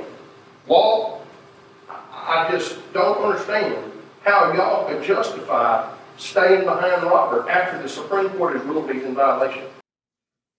So now we're switching from the 225 feet and the whole issue to why are y'all standing with Robert now? Now, not too long ago, Philip was all gung ho about, well, we gotta, you know, let the let the courts rule and blah blah and and stand behind Robert. He literally said that earlier in this meeting. Look, may it it's probably because Walt, some friends of Walt got free, you know, RV or cabin tickets or spots or free boat stickers or something like. I mean, look, you just don't know the power of free cabins, free RV spots, you know, or free boat stickers. You just don't know. And Well, The- if it was the- some of Walt's friends, that may not be so bad. Now, of course, hypothetically speaking, if it were some elected officials or elected judges or anything like that, hypothetically speaking, that would be a real issue. That's like an ethics violation, isn't it? Isn't that well, against the I mean, I mean the, the the the limits of all of the free stuff that goes out there for people. I mean, you just hypothetically, I mean, good grief, it would almost limit you as to what you could do. I mean, Robert would almost basically have control. I mean, maybe he would need to walk out of the room and then afterwards he could look at the video and say, "Okay, this is what you're going to do. After hmm. I seen all of this, this is what you're going to do." That could that be the reason that the police jury and other elected officials have stood behind Robert Barry through three court cases when the law is in black and white and crystal clear? Could that Okay, be the okay. reason? Okay, but hypothetically, that doesn't explain the situation with Philip Rogers. I mean, Philip Rogers got a sweetheart deal on some property, 99 year lease kind of stuff. I mean, Well, but Philip, Philip is out here throwing the gambit down, and he's got the parish president or, you know, police jury administrator sitting two rows back behind him to support him.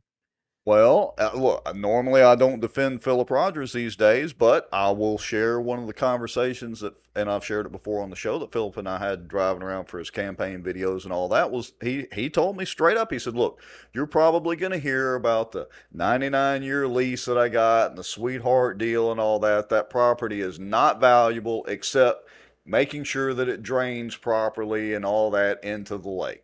So, in full disclosure it's not like they gave him a whole lot to build a house on, but No, but now you- regardless, they you did. never you never told me that. no, I've said I- it actually on the show before. Well, I must not have been paying attention, but Yeah. you never told me that. I'm just I'm just saying honestly, you never told me that, but I did learn that and we've talked about that, but you never told me that that he disclosed that with you. Yeah, he did. Well, I may not have said he disclosed it with me. So Yeah, because you just said that, but you're you're Yeah. holding out on me. yeah, oh, there's lots of stuff we discussed. Good grief, I'm learning stuff even here. Yeah. Uh, Renee Hall had a good comment. Says the question is, what was going on in those cabins? Hmm. Well, we- gosh, Renee, what could have been going on in those cabins? I don't know that we could ever know because I mean Robert Berry brought a new IT person in out there to go through all the computers and stop Yeah. access to, to all the computers. I mean, And gosh, they they could have destroyed some evidence before any three-letter agencies got off their laurels and went out there to check it out. But I'm sure Gary White and Walt Bigby are well informed on all of that. They they probably are very knowledgeable and so everybody that got all those free cabins and boat stickers, y'all got nothing to worry about. You can trust that everything was is good good as gold. So, I mean, if if you're a judge or if you're a law enforcement person or you know you're a public servant in any way and you got one of those freebies you're all good you ain't got to worry about nothing So, a couple of comments. Greg Bell says, "Dang, just realized they're going to be in court Thursday and not tomorrow." There's apparently some movement and a court appearance in the Berry case. Uh, I guess Thursday now, if that's correct. Greg Ryan Haygood says, "Does a video exist asking for a friend?" Well, at this point, we can say we don't know if the video exists anymore. well i do know of one video that exists Well, yeah, the video of the backhoe. I mean, you literally shot the video, and we I showed it on the shot- show. yeah i literally shot that video but Well, let's leave it at that. we'll stop there Yeah. I mean, look, when if you put a video out there of a guy using equipment that is allegedly the park's equipment on his private property, nobody files an ethics complaint. No elected official that appoints people to this board takes any action or even asks a question or says a thing about it. What does that tell you? Uh, What does look, it tell we can you ju- we can just put the information out there, folks. We're not the team world police here. We're just putting the information out there. we're we're the two guys that can be blamed for making it public and people be mad at us. I mean, Yeah. that's fine. These folks ain't paying my bills. They're not. Right. I mean, I like a lot of these people. They can be mad at me. I don't care. If you're doing stupid crap, that's on you. It's not on Yeah. me that you're mad at me. That's on you for doing stupid crap, not Yep. me. All right, here we Right. go. And I had a meeting with several people and told Robert what was gonna happen. And you know what he does? He wants to go to the lawyers and talk about this. There's nothing to talk about. The jury has made a decision. Whoop. What meeting was that at? He wants to go through the lawyers. I mean, why does he want to go through the lawyers? Because he knows the taxpayers are freaking paying for it. And it just drag it on out. But here's the quote from Philip. You see it right there at the 2017 mark. The jury has made the decision he will not be reappointed. When did the police jury make that decision? Because they've accepted his application. I'm not saying they're going to reappoint him, but they have accepted his application for reappointment. Well, That was stated I'm- by none other than Doug Rimmer. I'm sure I'm sure that they had some committee meeting that they discussed it. That's how things and decisions get made. They have these meetings. The meetings before the meetings. the meetings, but yeah, and nobody's there. But either way, he's acknowledging that they've all come to an agreement. I mean, I look, tax ran Rimmer. I mean, I think Doug. I mean, I think you know, I think I really do think Doug Rimmer's probably a good guy. I think he is. I know Mike. Collier's falling over his grave. He probably is a good guy, but I think he's done got long in the tooth, and he doesn't know what he says from one day Oh. to the next. Just like Ri- we we showed Ta- that. Taxman Rimmer's a straight up opportunist. That's that's the best way to describe it. But I raised this issue about Robert Berry at a PEC meeting, I don't know how many years ago, and Juliana and uh, Rimmer was having none of it. They wouldn't know. Uh-uh. We we need to wait and see how things turn out. Well, guess what? We know how things have turned out. Bar. All right. Here we go. He will not be reappointed. And I can't believe he would have the guts to put his resume in to reappoint for this job. Oh, so he just confirmed what Doug Rimmer told us at the David and Renee meeting not too long ago. Hmm. It's sickening to me that I've been listening to this for three and a half years since I've been on this jury, and we have stood behind y'all. This He's been listening to what, Philip? What have you been listening to? Oh, all the complaints from your constituents and the cons- other constituents of other police jury members. Hmm, maybe that's what you've been listening to, Philip. Again, you can't have it both ways. Either you get the complaints or you're not. So for three and a half years, we have. I mean, have we been? I don't know. How long have we done the show? I mean, but I know since we've done the show, three. Yeah. we've railed against the Cypress District. I, I mean, are we being justified as being right? Can can we Hmm. assume that? Hmm. Good point. 150 something shows into it. All right, here we go. jury has. And this is what y'all pulled for retaliation. Talk about your boat. Quid pro quo? Is Oh, that what they're supposed to do, Philip? Did you did you hear White? Let's talk about your. He's done had enough. Gary White is ready to put the hammer on Philip Rogers. Yeah. All right, here we go.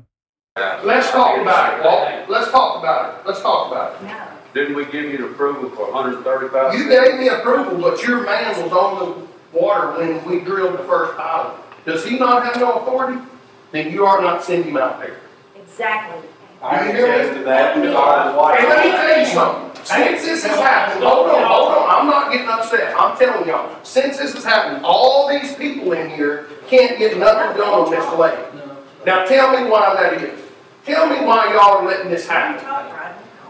No, Huh? It is the place. They need to hear it. You need to hear this, Walt, and you need to stand Rodney over there trying to calm Philip down They, some. they need to hear it.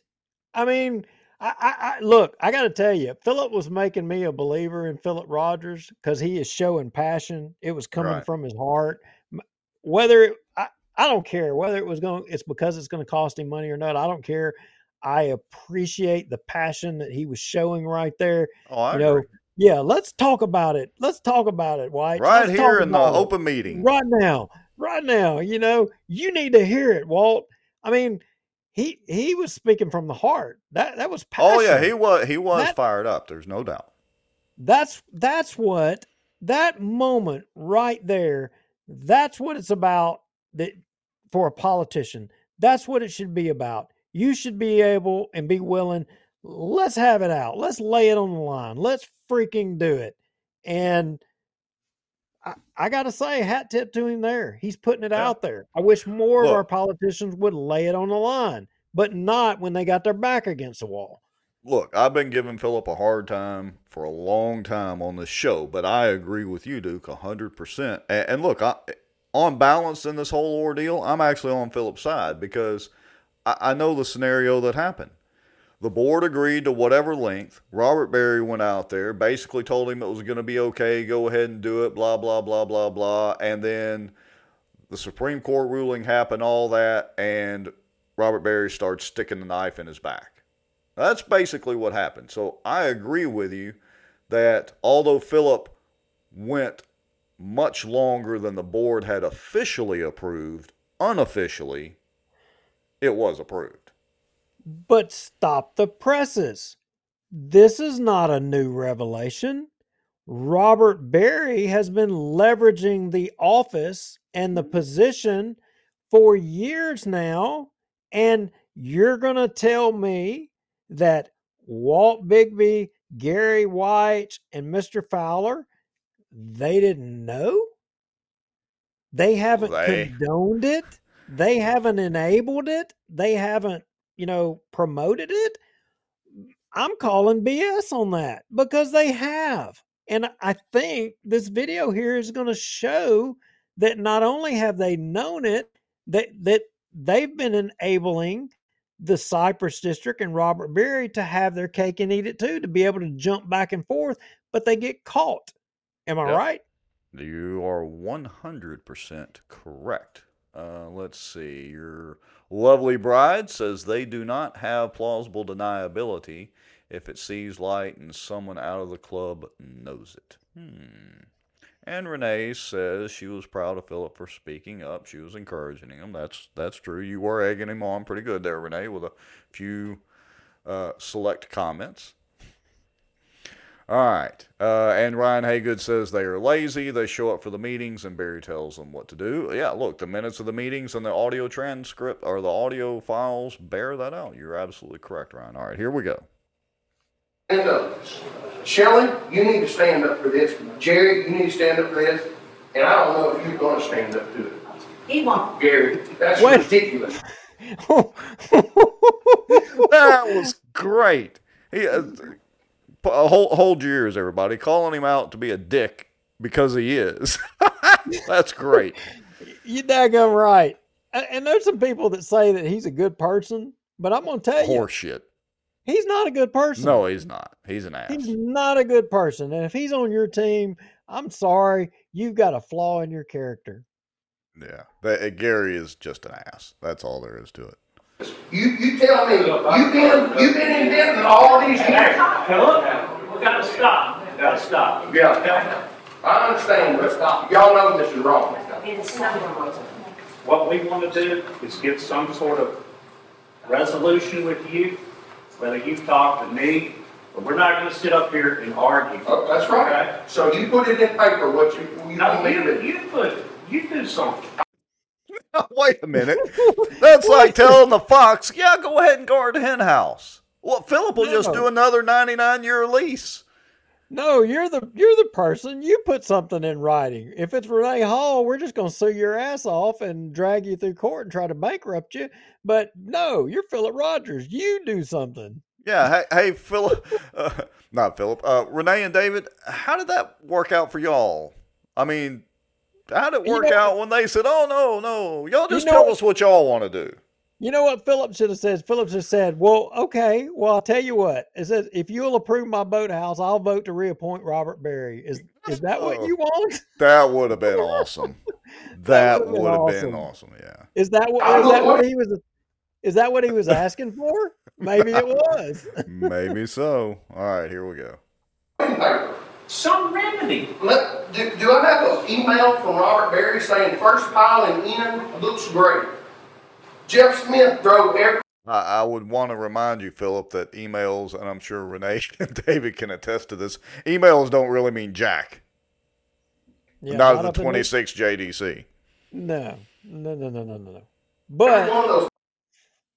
but I I look obviously uh you know one of the board members partner in a suite at the racetrack won't be the judge on this case or probably can't be the judge on this case. I don't know. That would be a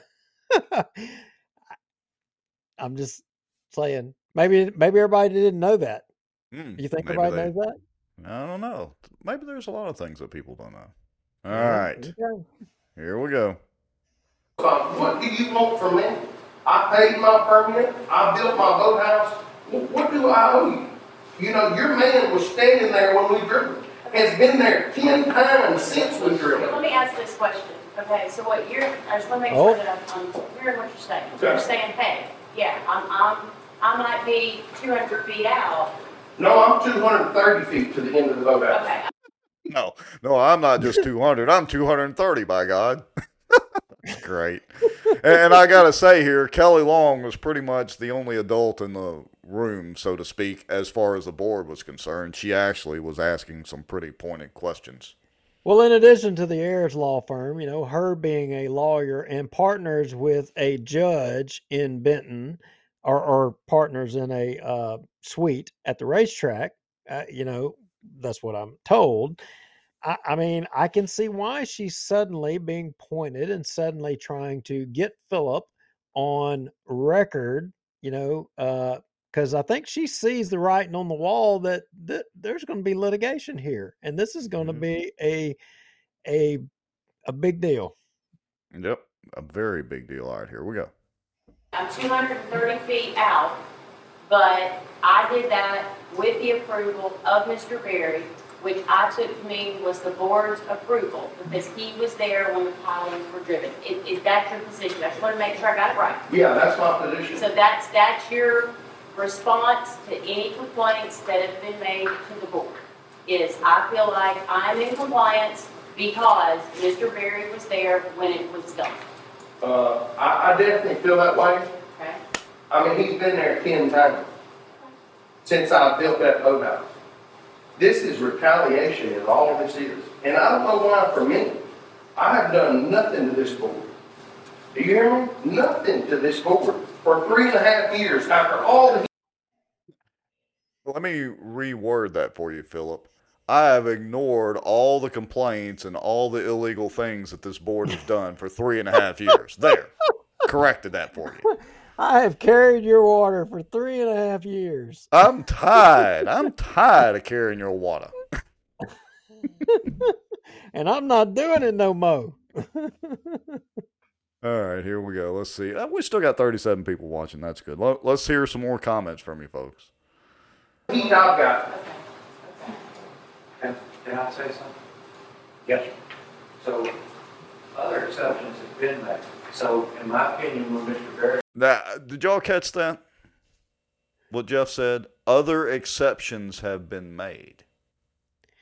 Me- meaning uh, the contractor that's been doing work all over the lake for you know permits that have said to be issued by this board you know that other exceptions have been made to other projects well how many exceptions have there been made and who made those exceptions Exactly. W- was it the board i mean i'm guessing maybe not or was it what's their Hmm. process And I don't remember all those exceptions being at every public meeting that they've had. And and think about it, the public meetings are spaced out a month at a time. So that means any change or any exception, you'd be a month waiting for get approval from the board necessarily. Well, they were probably special meetings, Rex. I mean, Oh, you know, they have this, but but wait a minute, they have to post the minutes of the special meetings as well too. But come to think of it, I haven't seen no special meetings with a bunch of exceptions. Have you? I hadn't noticed them, but granted, I had that. This was the first meeting that I had been to, and I think probably you too, in probably a year, year and a half, maybe. Yeah. So let's see what else. Okay. says it's okay to do that, he said it's okay to do that on other jobs too. It's not just. All over this lake. So it's, it's not like, when he said that, I was worried, hey, fine, Mr. Berry said it's okay, let's go work. That's, that's the way it's been. And there's been other jobs done that might not be right or approved, even though it's not legal. So, I, I mean, I, when he, he's got, when he says it's okay, I'm, okay, we're good, let's go. He's Well, he's pretty God. much, he runs the show. He's God. Yeah. I mean, I, you're telling me Gary White and uh, and uh, Walt, aka Bigby, didn't know that he's God out there? They had no idea. They've just been living in the dark. He he's been too busy worrying about that damn statue over there on the Walter O. Bigby carriageway. I, I should have walked out there while the camera was running to see if Berry was sitting outside or where he sli- uh, slithered off to. he was probably down there checking the eagle's nest to make sure that nobody was invading the privacy of the eagles or something. Yeah, something. Okay, so um, Keep rolling. yeah, let me roll some more. And that's the way it's been until he apparently got upset. And Why he's mad at me, I don't know, I just do what I'm, I'm here to make money. Now, Jeff, we don't, we don't have to name names, but how many boathouses have you worked on without permits that Berry said it was okay to do? Whoa. You can just say yes or no, you have. Don't, don't answer that. Yeah, don't answer that. Don't don't answer in a public meeting. Don't Yeah, no, we don't want to talk about nothing that would, you know, incriminate us the- anymore. enlighten the public. Wow, lots of lots of good little nuggets in this. Keep- All right, here we go. going. Okay. Do we have any more questions for Mr. Rogers? Well, all I know is I voted on to approve hundred and thirty-five feet. Well, you didn't read the plans then, they're hundred and sixty. Did you hear that? That's great. Uh, I voted for 135 feet. Uh, well, the plans say 160.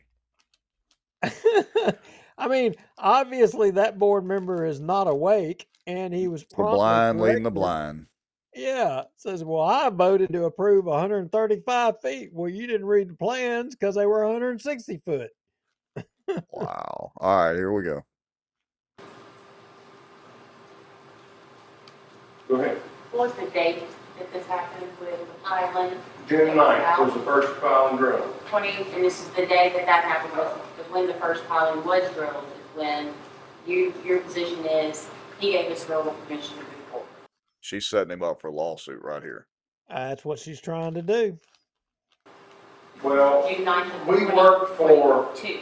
we worked for a week to drive that pile because you can't drive it when the wind's blowing, you can't do this. Okay, There's a gas company that's involved because we have to make sure they're there when they drive that man Hey. that piling. Wait a minute. I just thought about something. Maybe she will use our video for discovery. What do you hmm. think? Ooh. Well, And hey. it, but and if she uses our video for discovery, that means she would have to use our allegations that we made earlier about free cabins, free boat stickers, and all the other things that have allegedly went on at the park out there, and that could be brought into discovery, right? Hmm.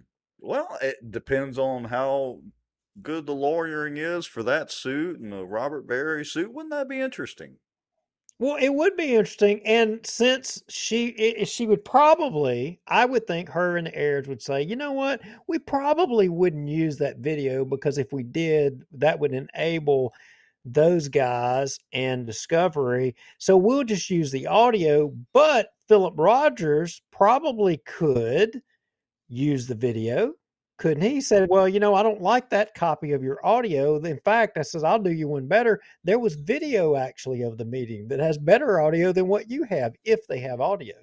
hmm Good And point then- there, Mr. Lowry. And then discovery could take place. Philip, hint.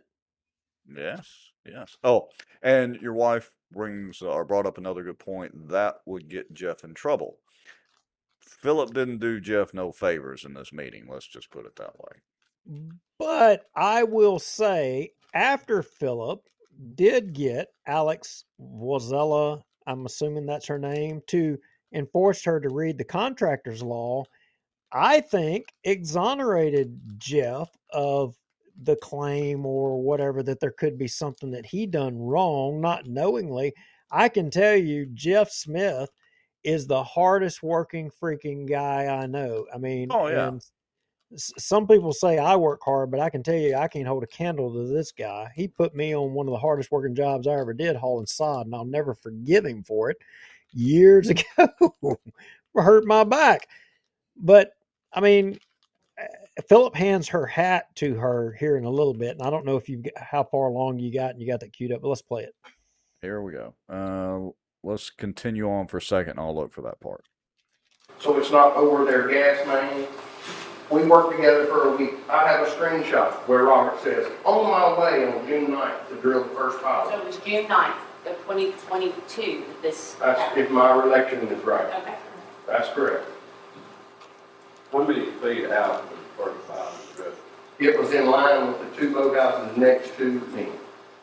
Because that's where we've been the string at. We never measured it until you and Berry were over there two weeks ago measuring it. Never one time did Robert Berry come there and measure that boathouse. Because, you know why? Because the man from CenterPoint Energy said, you gotta be twenty feet away from this main, or you can't drive a pile in here. And then he, we drove two, ten foot away from it, and the man was standing on the gas main and said, right there, don't drill it nowhere else. And it took three days to get those piles drilled, because the man couldn't be there, and Robert couldn't be there, and Jeff was there every day working until he could be there. Do you remember the man's name from CenterPoint? Steve Right. Steve? The exchange between Philip and Alex is coming up here in just about probably 30 or 45 seconds, so I'm going to keep playing it. Matthews.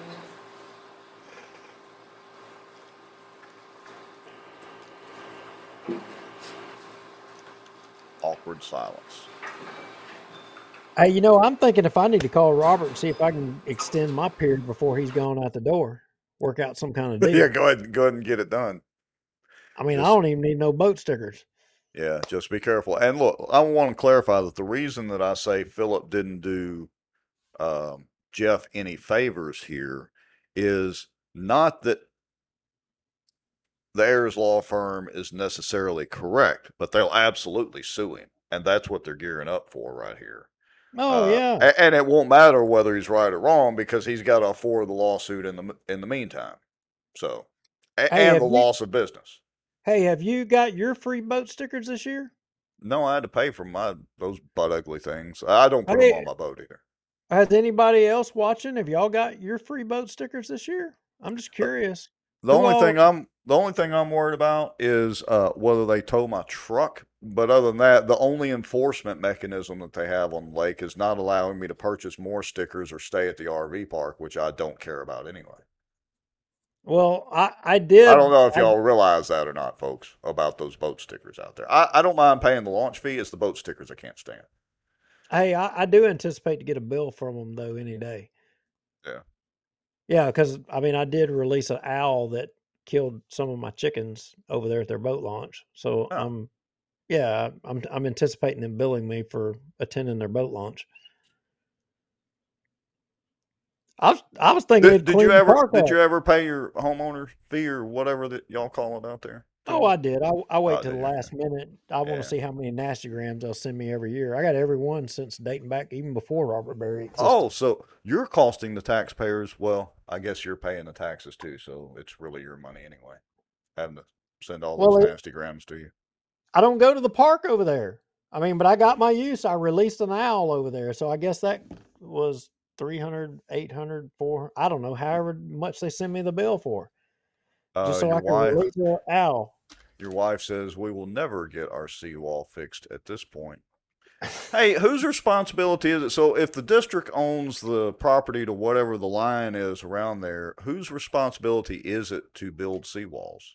Now that's an interesting point because as you yeah, as you know, they have contracted a surveyor to come around the lakes and and determine what the line is on all the lakes again. So in all actuality, where your property line is could potentially have changed. I think we should send a public information request out for the survey. Uh, I think Coyle Engineering was contracted to do it. I think we should send a public information request and get the uh, survey. Yeah, I mean, because arguably, if that's district property, they should be responsible for you know uh, containing the erosion and seawalls and all that. I mean, I'm no lawyer and I don't know you know how that falls under the law. here in just a minute, somebody at this meeting starts talking about the erosion and the fact that this board is saying that as the land you that they're limiting people building seawalls and constructing because as they have erosion where the new water line gets, the Cypress district is gaining property. Yeah. That that was I, I can't remember the exact words. It wasn't exactly those words, but that's what the gentleman was talking about. And it didn't really get into that discussion, but that's a big issue. So, for everyone who owns property on Cypress or Black Bayou, as your land is eroding from the wakeboard boats and, and all of that, the Cypress District not enabling you to work on your seawalls and, re- and retain and improve your property and keep it up, they're enabling themselves to have a land grab. Basically, is what is what the, Well, I, but the way I understood it. yeah, and, and that's kind of my question: is whose property technically is that? The meander, well, they call it the meander line or whatever. Well, yeah, I mean, I know like the meander line you have on Bistineau or whatever, and I know that there's a line or a, I've heard the term feline or whatever, and I don't understand all the terminology, but what this individual was talking about was was that the wakeboard boats now that you're having more erosion Right. and he's losing land, but yet he can't build his seawall up and build or make an improvement back to his land or build it back up. And the Cypress district was limiting that and therefore is gaining more property. Hmm. Interesting points. All right, let's continue on. All right, any other questions? Well, yeah, there's a question. I'm a contractor on this lake. Am I not? a Phil's like, we ain't done yet. I was approved and I wasn't approved and I am approved, so am I approved today to be on this lake? I don't know, Philip, about the contractor issue.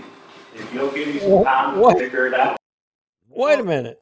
They Yeah. issue the permits. If he don't know, well, who the hell knows? I know. What the hell? Oh, it might be because Robert Berry's under the table issuing permits and whatever he's Well- doing. I don't know. Well, maybe they need to call Robert Berry in there to answer the question since Yeah. Robert is who makes those decisions because He should have temporarily unrecused himself to come back in address that question. What parliamentary procedure is there for that? So, I mean, you've got everybody but Robert Berry there, and nobody knows the answer. So, is Robert Berry the only person that knows the answer to that question? Mm-hmm. Obviously, Robert Berry's in charge. Hmm, Hmm. Okay, move along. Tomorrow, I'll answer you. Well, I may be able to, to. Here we go. Some light on that. Um, there is a state law that requires anything over seventy-five hundred. No, seventy-five thousand dollars. It's seventy-five hundred, Mhm. and you have to have a, between seventy-five hundred and seventy-five thousand, I believe is what they call a home renovation A permit. permit of some sort. Um, and then anything over seventy-five thousand is, uh, has to have a residential permit. Well, I have that. Right, I I think, I I believe maybe that was the issue with. With, with, them. with Mr. Smith, but he doesn't have to have a building license to build on this lake. If this homeowner hires him, he can have a permit for seventy-five thousand dollars to do work in the state of Louisiana. You understand that? That's the way that works. I I believe we still would have to have, No license, I think it's a home renovation, permit but, but it's through the, per job. You, you sign up for a permit. It, it was like it was like Philip. It was like Philip. They were they were trying to say a sentence together. It's like, okay, I'm going to say a word, then I'm going to say a word, then I'm going to say a word, then I'm going to say a word. They should have finish the just said it all together. Y- Yeah, they should have. But I, I commend Philip. He was go. I, I love it. I love it when I see a non-lawyer going at it with a lawyer. I'm sorry, lawyers. Y'all bring it on yourself. But I I especially enjoyed this moment. I really did. All right, here we go. It's a, re- it's not a full license, it's not a residential license, but from what I understand. It's a you permit per job. But I'm not gonna tell you your job, but that is my job, because I'm in, I am a building contractor. And that's the state license, you have to have a seventy-five thousand dollar permit from the homeowner to work on his property. Now, that's up to y'all, this is, that's y'all, but I don't understand how a man could work on this lake for five years, and then all of a sudden he can't put a motor on a boat lift? I'm not talking about from the home, I'm talking about from the state. The homeowner pulls that permit. But they have to be licensed with the, No, with the they don't. state. Do you have something you can show us? Yes, sir, the statute's right here. Yeah. It is revised statute thirty-seven colon twenty-one sixty-one. And that says what?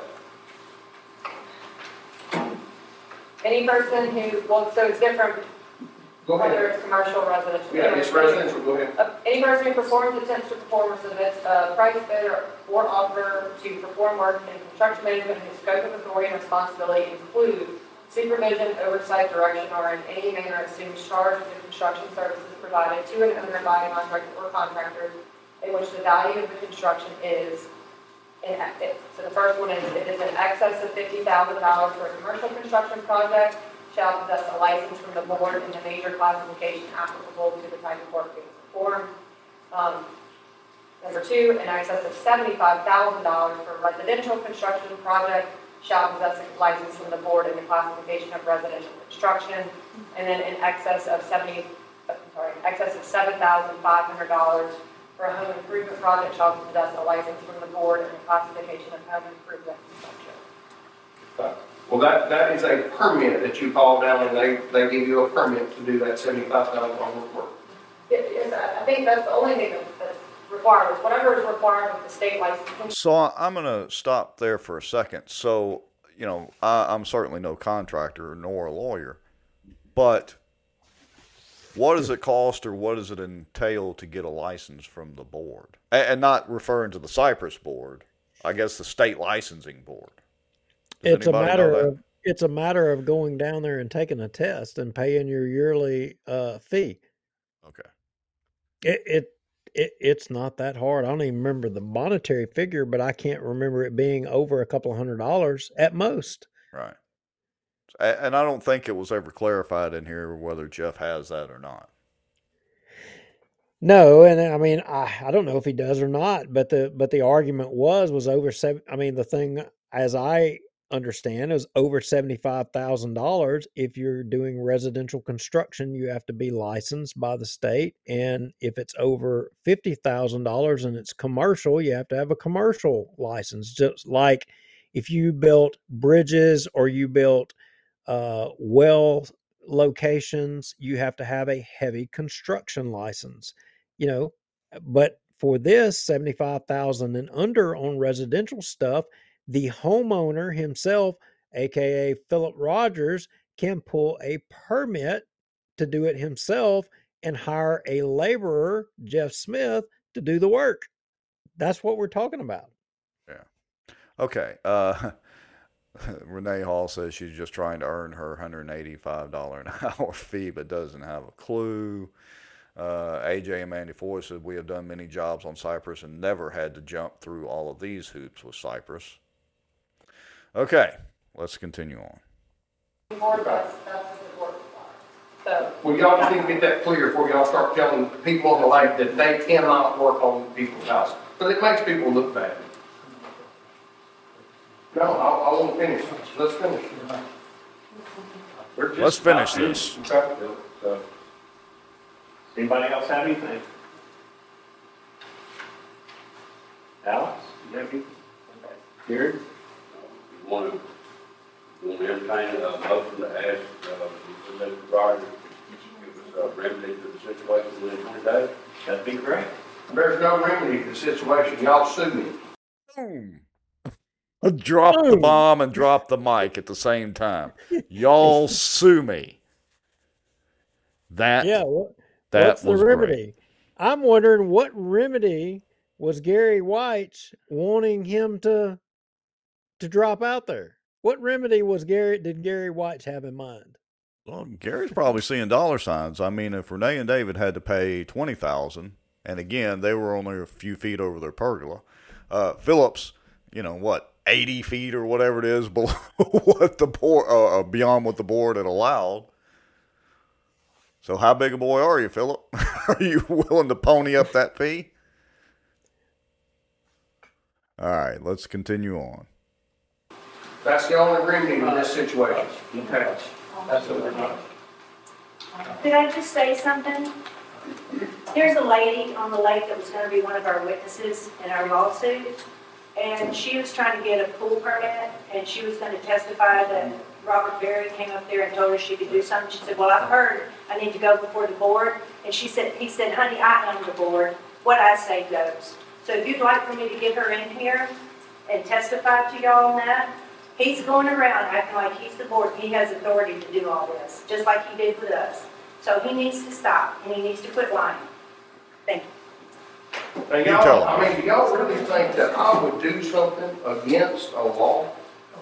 in the I mean, position I'm in? I mean, do y'all really think that I would do that? Yeah, I don't, I don't, but I'm surprised. I mean, that's why we're having this meeting. I mean, if you went over ten Wait a minute. Wait a minute. How the hell is he surprised? Yeah. How the hell is he surprised? Has has him, White, and Fowler have have they been, you know, living on another planet for the last several years? I mean, they How act like we haven't covered all these shenan or a lot of the shenanigans that are going on out there. If you're surprised, uh, if you're surprised, Mr. President, here, would you like the name and number of an individual who Robert Berry told somebody that you can go and literally get on anybody's pier? We own every pier on Cypress and Black Bayou. We own them. They're ours. You can do what you want to do. And they were tearing up a landowner's pier. Do you want the number of the individual?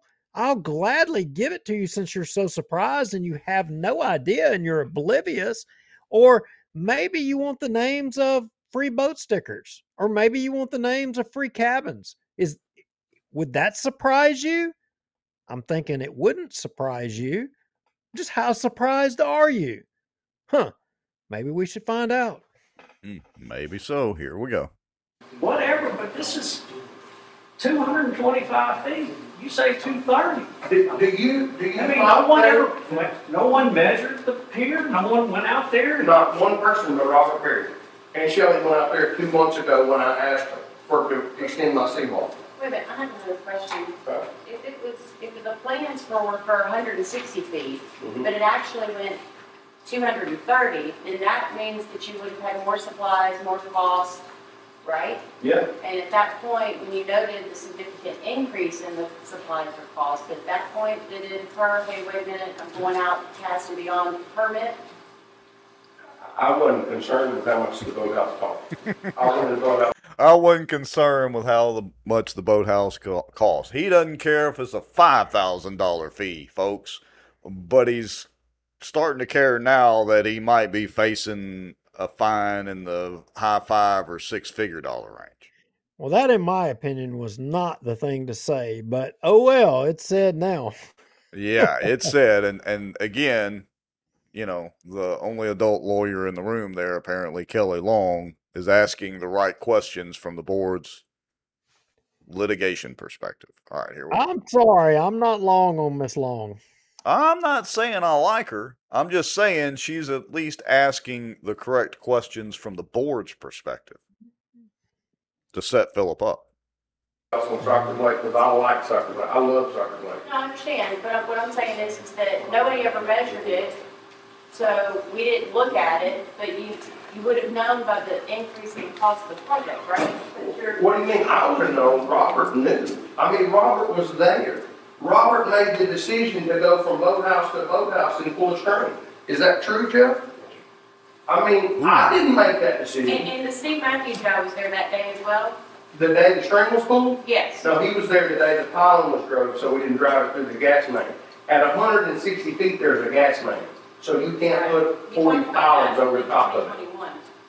Um, so Mr. Matthews was there the next day when the pilings were drawn. Was anybody else there when you ran, when you ran the measurement with Mr. Berry, besides Mr. Smith? You, Well, Mr. Smith, was that you, sir? I, I'm not sure who's come over there, but when we had the string pulled, Hang on, yeah, I, I watched them from day one Okay, across, I mean, I'm catty corner, catty corner to them. So okay. I watched the whole thing every day, every day from beginning to end. And the reason I did is because I wanted to know what was gonna be possible for me to do. Okay. And uh, I can tell you, Jeff did spend a considerable amount of time on Pier One, that the, the first one. And I can tell you that there were numerous work trucks, including Centerpoint there, multiple times. and J.T. Wallace is my neighbor, and I had to go on his back, so I explained to him what was going on. And like I said, if you sit on his back porch after the boathouse was built, my boathouse is right in his line of sight of the lake. But you know what JT said? Philip, that's your boathouse. That ain't none of my business what goes on over there. Now, I would have been unhappy with it, but you know what? JT said, hey, that's, that's what y'all want to do. Put gas line, boathouse, I understand. And then he also said, but you know, boats come in here at forty miles an hour, and I'm glad it's out there. So boats don't come in this cove again like they did. Amen. You know, I so I second that. I, I just, and, Bingo. I, and I'm not gonna repeat myself. I don't Yeah. And there's- Bingo. There's some more good comments coming up here in about a minute and a half, two minutes also. Keep going. All right, here we go. Let's get to it. I don't understand what this is other than retaliation, really and truly. Because Robert was over there all the time, all the time, looking at this. After I got that permit, I come and got a retaining wall permit. Bruce Easterly was over there. I mean, do you think they didn't come out? Do you think I didn't get an engineer to, to put where that seawall goes? I mean, y'all act like y'all are oblivious to how this works. Robert goes to the job once or twice a week and checks on them. When Jeff left my job, he went across the street to drive one piling, and Robert shut him down because he didn't have a permit. Now, do y'all not know Robert goes to this lake every day and harasses people and hounds people? Harassing and hounding people. But they but they don't know. They're surprised. Oh yeah, they're Rex, shocked. You you you heard him say they're shocked. They're surprised. I mean, is it because they don't live on the lake and they just don't know that you know all they care about is just keeping the taxpayers in check up here, or the the uh, servants that live on the lake? Here we go. I'm not gonna comment on that. Okay, well, he was there the whole time that boathouse was built, the entire time. And since it's been built, I have talked to him several times about things that I'm doing at that boathouse. Extending this, doing this, all the time, I call Robert. Robert, what do we need to do here? That's fine, just do it. Shelley went two months ago to extend the retaining wall. You don't need no permit, we used a permit last year. No, I'm not gonna do that, I'll pay the two fifty. So, you know, I, I don't know, but I don't see a resolve here. I mean, if y'all think I'm in the wrong, I'm not. I would have never done something where I thought I was in the wrong. I I'd have gone over 80 feet of which I'll approve, but I never did anything wrong. And my my backup and my defense is Robert Berry, who literally left the building. Well, uh, Philip is wrong. He he says he's not wrong, but he is wrong. He's wrong because he didn't vote to reappoint Robert Berry. I mean, damn. To put it simply, yeah, you're you're absolutely correct there, Mr. I don't Brown. understand what he doesn't understand. All right. All right, here we go. live my life that way. I don't do things wrong. Amen, me You understand? My name is more important to me than anything, and I don't do things wrong. Okay? I want to ask a question Bullshit, but uh, about that. Is there a policy that exists that once y'all All right, approve, th- whatever listen you to said you this, this is approved it good. for, does someone not check that at, when the work's complete, that it adhered to the standard that you guys signed off on? Or do y'all just assume they're gonna adhere to it and then years later ask about it? I, I, I- I don't want that to sound snarky. I'm serious. Good question. Is there a policy in place that when you approve somebody's work, I don't know any of those gentlemen. I- I've talked to one of them on the phone. I don't know anyone, so I don't want to think it's nothing personal, but I am curious if, because I'm working to get one myself. So I need to know, are y'all gonna come out, somebody gonna come out and make sure that what y'all agreed to and what I agree to, if I do one, that signs off, yes, he did what we agreed to. Did that ever happen? Does that policy exist? And if No. not, why not? No, it doesn't. Well, that's pretty, that's why we're here. I'll answer it because they won't answer it. I, I mean, That is a very good question. Good question. And I have never seen any official documentation on that. Maybe it's in the rules that the Ayers Law Firm rewrote a couple of years ago. Well, hopefully it wasn't lost in the uh, IT adjustment, you know, recently. But Yeah. knows? yeah. You can't answer questions. I'm assuming you wanna make that motion here. But I don't, I don't, I don't I don't know if it'll pass or not, certainly not. Is that, is that in order to do it? Got an order to do it, the motion. Give you twenty days. It's a, you have to make a recommendation on that. Well, I mean, surely, I'm not asking you to, just Do what? sure, surely White has access via his remote uh, camera access at his house. I mean, surely he can spit it out. yeah, surely so. All right, let's see. Now, look, uh, in full disclosure, there's another 20 minutes of this. So, do we want to go ahead and kind of summarize it and start wrapping this up, or you want to go another 20?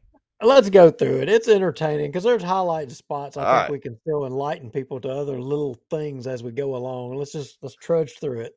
We, we got 40 people with us. Uh, y'all put your seatbelts on. Here we go. You need to shut this down.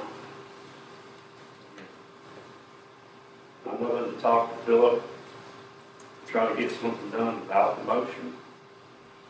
According to him, he's not interested in doing it, so. Well, I mean, if y'all, if it was y'all, what, what would you think I should do? You think I should tear it I'm down? not, I'm not gonna comment on that. I mean, do you think I should pay you money? I'm not commenting on that either. What what money? They haven't even determined what the what the dollar amount is. And I Well, I- want to Well, I, I, I mean, it, it, w- it's does it depend on who you are as to what you know? He's not going to comment because we got to figure out. It depends on your standing and stature in society. There Yeah. is no policy. We oh wait a minute, no, you didn't answer that question. Whether there is anything in writing, you didn't answer that. Uh, M- Maybe there is, maybe there isn't, but you know, maybe maybe we have to figure it out on a case by case basis as to who you are, as to what we will, what what policy or rules will apply to you. Huh? Okay.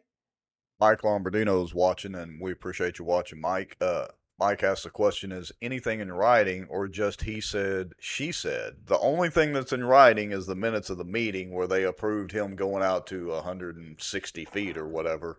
Other than that, it's not he said, she said. It's Robert said, Robert said. Pretty and much. then yeah uh aj 94 said this board needs to be dismantled and staffed appropriately no kidding and greg bell says is the or asked is the sheriff deputy in the room getting paid to be there by the district or is this his normal beat knowing there is a good chance he could get get some action? No they pay him to be there.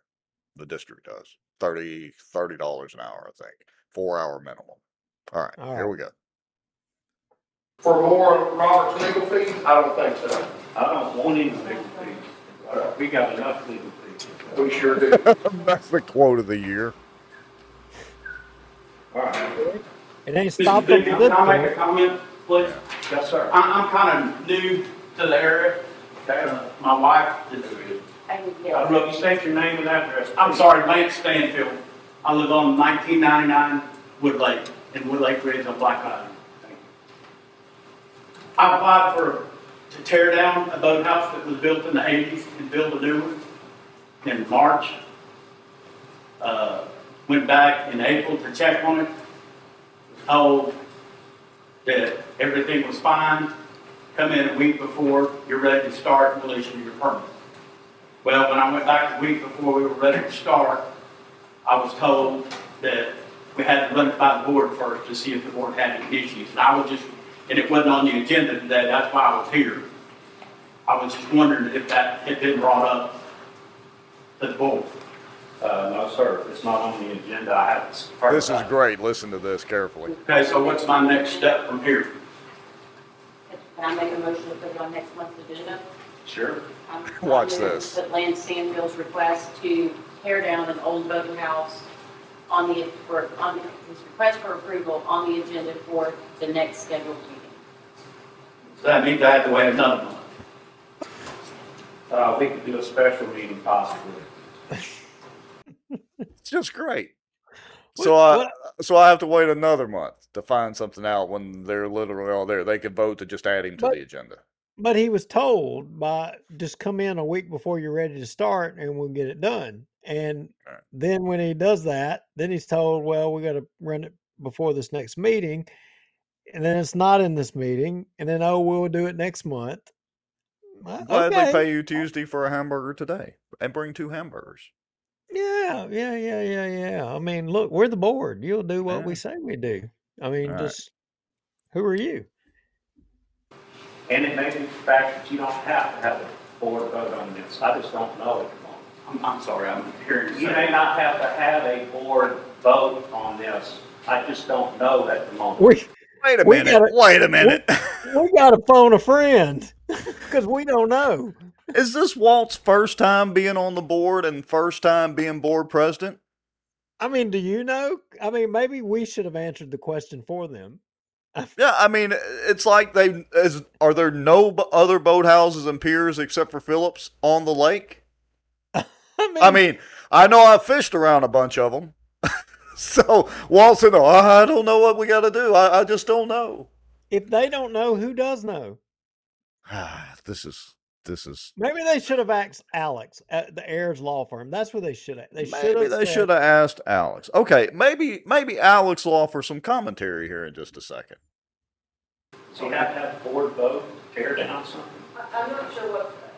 Oh, look at there. About it either, so I'm not this, sure. is this the plan that you just got today? Um, I was she smoking crack today, or is she do, or is she high off of smoking pot? Okay, the law firm doesn't know. The board doesn't know. I mean, is there anybody who knows anything that we can get? Wait a minute.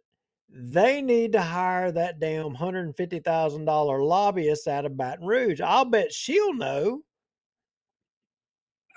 Yeah, maybe so. She's higher paid. Well, no, she's not really higher. She's higher paid than Alex anyway. All right, here we go. have to it. I, I think we go on that one and. Um, and maybe worth, if, if you wanna, stick around after the meeting. Okay. and- I can do that. I, I just don't know what the, I don't know what the issue is. There, Oh, a- just so after y'all the meeting, constant Yeah, after stick around after the meeting. After the meeting. Yeah, for the meeting after the meeting, and we'll be able to figure it out, but not right here in the public in the daylight for all of everybody to be able to know that we don't know what the hell's going on and we don't have an answer for you. Yeah, just great. constantly plans coming in. It's not just one here, one there, it's every day. Something's coming in, you gotta review. So it's. I understand that.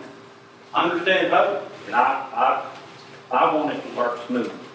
Absolutely. Better for everybody. We want it to be fair across the board. It it's I'm just wondering, Objective. is this is this one of these situations where all of these people are so smart they have to have a plan that says, okay, I am going to take a five pound claw hammer. I will place the claws on the head of the nail. I will pry the nail out. It is that what you got to have to tear down a boathouse? You got to have a plan to tear the boathouse down? Are you freaking kidding me? Yeah, that's yeah. When the planners plan, well, anyway. All right, here we go. Oh my gosh. Like I said, I was told everything was fine, but they hadn't learned about it. I was told everything was fine in April. And I came a week before we were ready to start, like I was told to do, and was told that they had to run about it. I'm, you know, I've been waiting a year. I'm just trying to find out what, what I need to do, where I need to go. You're gonna stick around afterwards. Sure. Hopefully we can go. Yes, sir. I'm, so I'm standing up, I'm here disabled tonight. This room is hard, I get here. So I sympathize with you. All right, anybody else? Next. One, one last thing, I, I would just like some clarity whether Jeff Smith can build my seawall it's under seventy-five thousand. That's sort of what I heard. Is, is the board, who, who made the decision that Jeff can't build on the lake? I just heard about that, and I knew nothing about that. So that, that falls under the, the state law that we talked about, it's also in the, the board rules and regulations that I can't remember seventy-five hundred, it has to be by licensed contractors Seventy-five hundred dollars? or more, yes, sir. Now, the, I, I am not, obviously, I I don't know the intricacies of all the, what licenses and things are required, but I do know that there is a threshold, um, that's required by the state. And that's all that this board requires, whatever is required by the state licensing board, what's required by the board. Well, if if there's a gray area there that the board, Robert needs to resolve, I'd like to know there. I'd No like gray that area. To be on The the, state says what we, okay. Right. So, I start so, out. Wait, I think we have to do, I, I don't think that we can create the state law. We, we follow what the state law is. Start now. Yes, start now. We wait a minute. We follow the state law, and Philip says starting now. That's great. Starting now, we're going to follow state law. Well, that makes all the sense in the world. Yeah. Maybe they just had the revelation that there's state law. I mean, Yeah. okay. That's great. Wait a minute. No, wait a minute. I've heard the same before. Ignorance of the law is no excuse. So, Use. Uh, uh, okay, mm. yeah, no, that, that won't work either. Huh. Start. Well, I've done other seawalls, and, you know, there was a problem with Mr. Berry when I did them. And they were over seven seventy-five hundred dollars. I mean, I think that's the, the thing. Y'all have been listening to Robert so long, y'all know what's going on. I mean, this man's been doing building boathouse and seawalls on this lake for six years. And now we're gonna just dream off today? Without a contractor's license. With or without one. He don't have a contractor's Has license. he ever had one? Never has.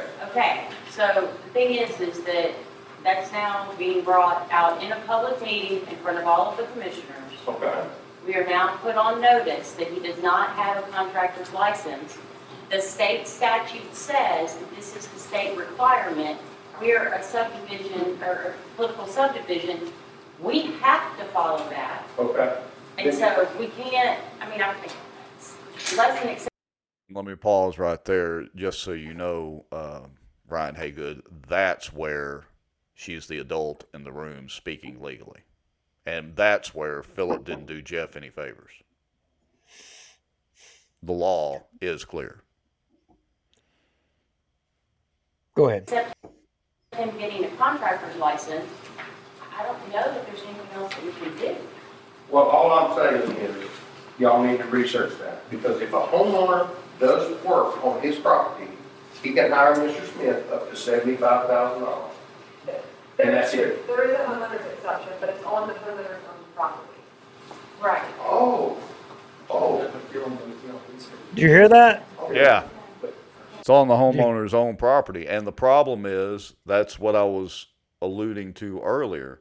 The problem is, that's on district property. Now, I guess you could make the argument that the pilings and the boathouse itself is the owner's property.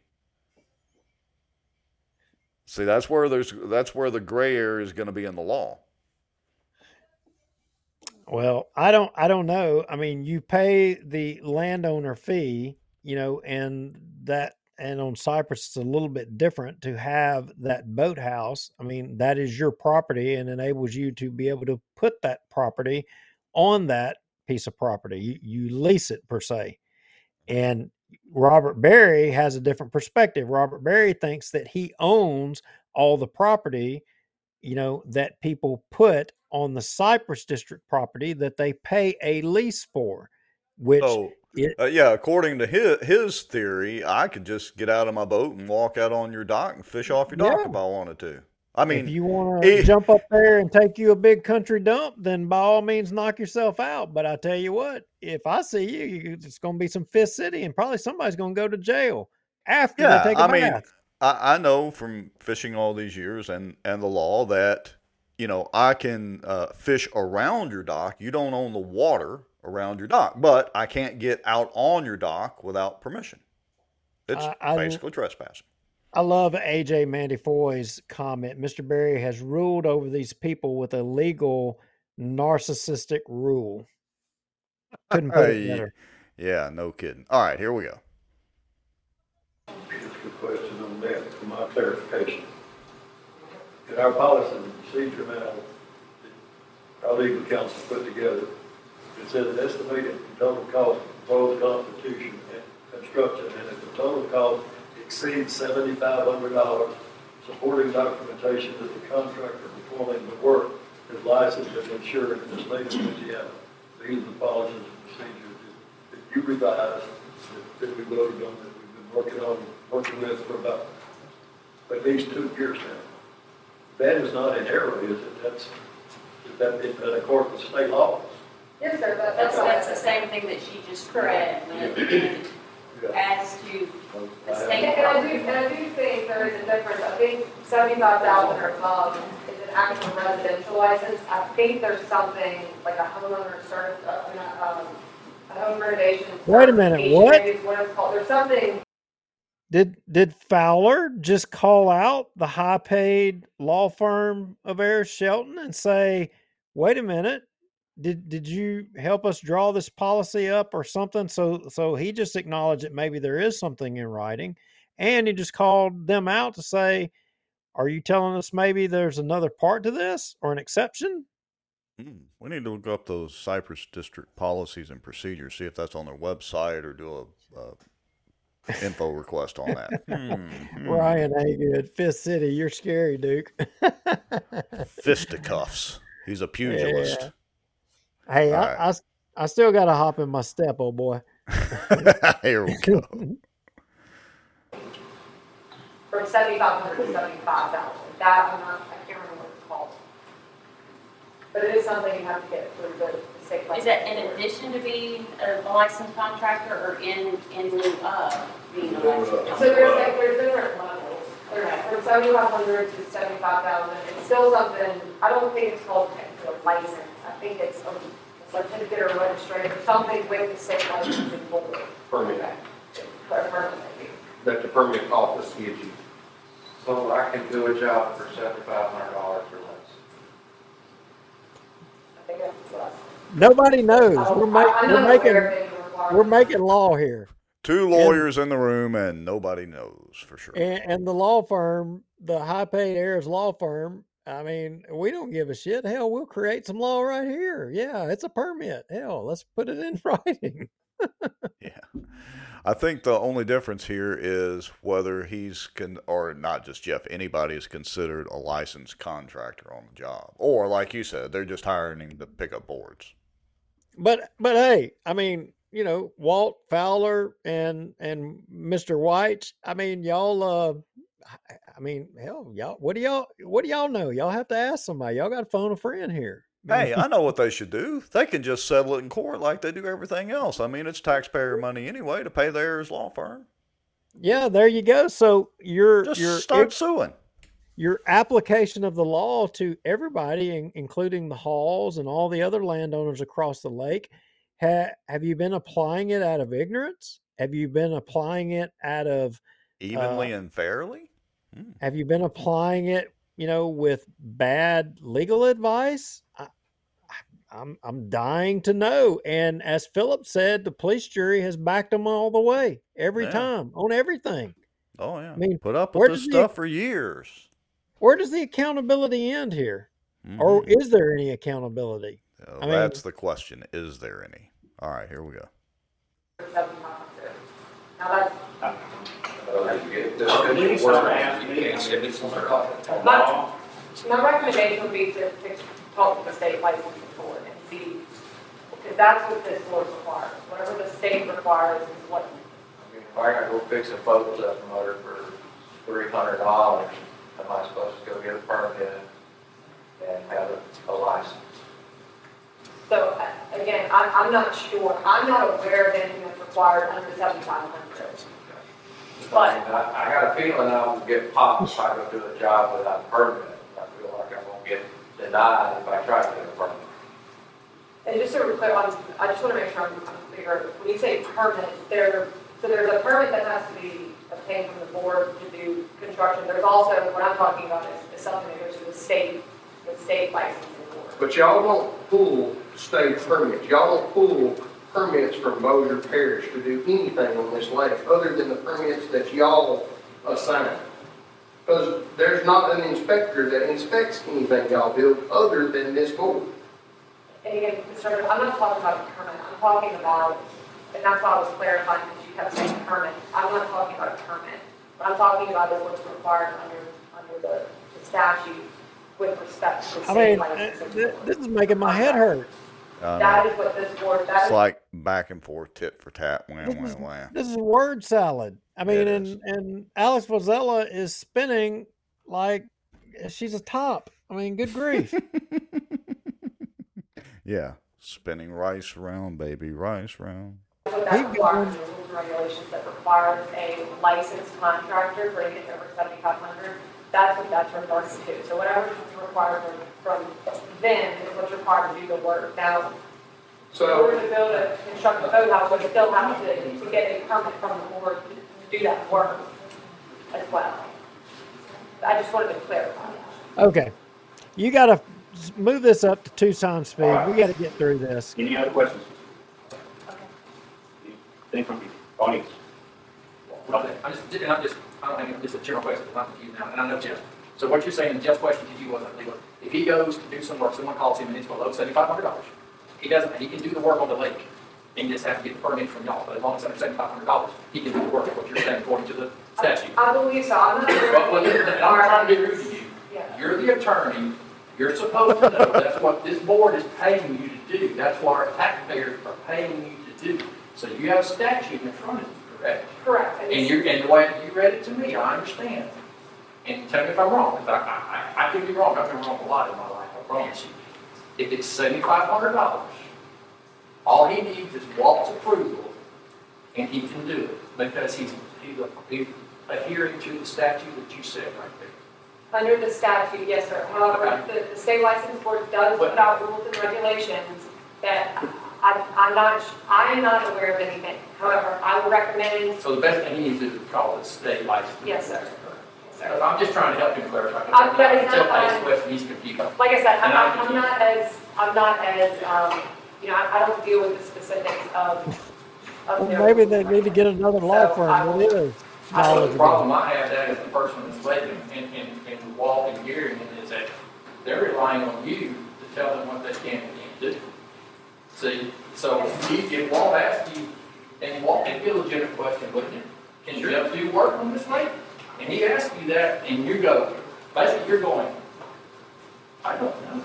I can just tell you this, No, sir, I'm not, I'm not an attorney, so I can't advise. but aren't you So, Walt's attorney? I- So Walt, you asked her if he can do work at such a company. We're gonna get clarification. Okay, thank you. I can't say it's gonna be tonight. No, no, I understand that, you need to go on. But that just is his, for his case, he trying to make a living. Walt, I got a question. Yeah. Rex Moncrief down in Bossier City. So let's assume, and it's a dangerous word, but let's assume that any contractor has followed the state licensing requirements and the statutes. Is there anything that would stop the board from approving a contractor at that point? Because you just said oh, repeatedly that y'all follow what the state statute is. So assuming that any contractor has followed and done that, then it sounds to me like the board just signs off on them and approves it, correct? Is that the procedure or is there a written procedure for that? And when do y'all decide that? Is it an open meeting or how do y'all decide that? I can tell you, we don't decide anything in private, so I'm not sure I understand your question. But wait till after the meeting. I make sure I Get have it us to after the meeting. So your first question is, is if it, is if a contractor meets all the license requirements as stated in the state statute and our, uh, policies and procedures, then they should be able to come in and do any work over seventy-five hundred or seventy-five thousand, just whatever's in accordance with their state licensing.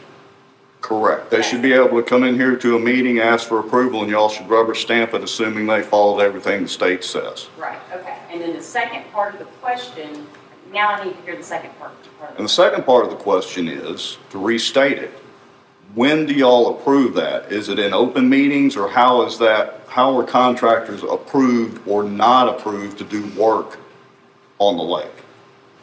Y'all email each other? Is it a walking quorum? I mean, what do y'all do? I don't, sorry, I don't believe there's any approval process.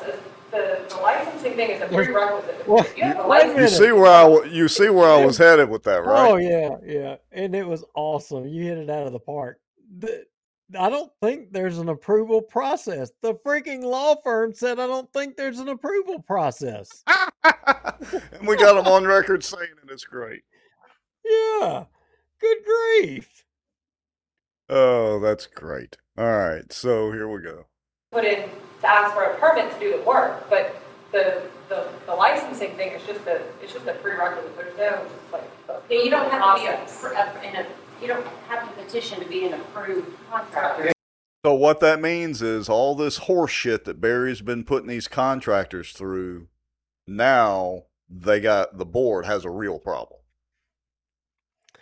Yeah, th- they've got a real problem. I mean, because either you have to be approved or you don't have to Or be you don't. approved. One of the two. Pick your side. All right, here we go. Okay. I I just wanted, that's exactly what I needed to know on the record. Thank you. That's, that's correct.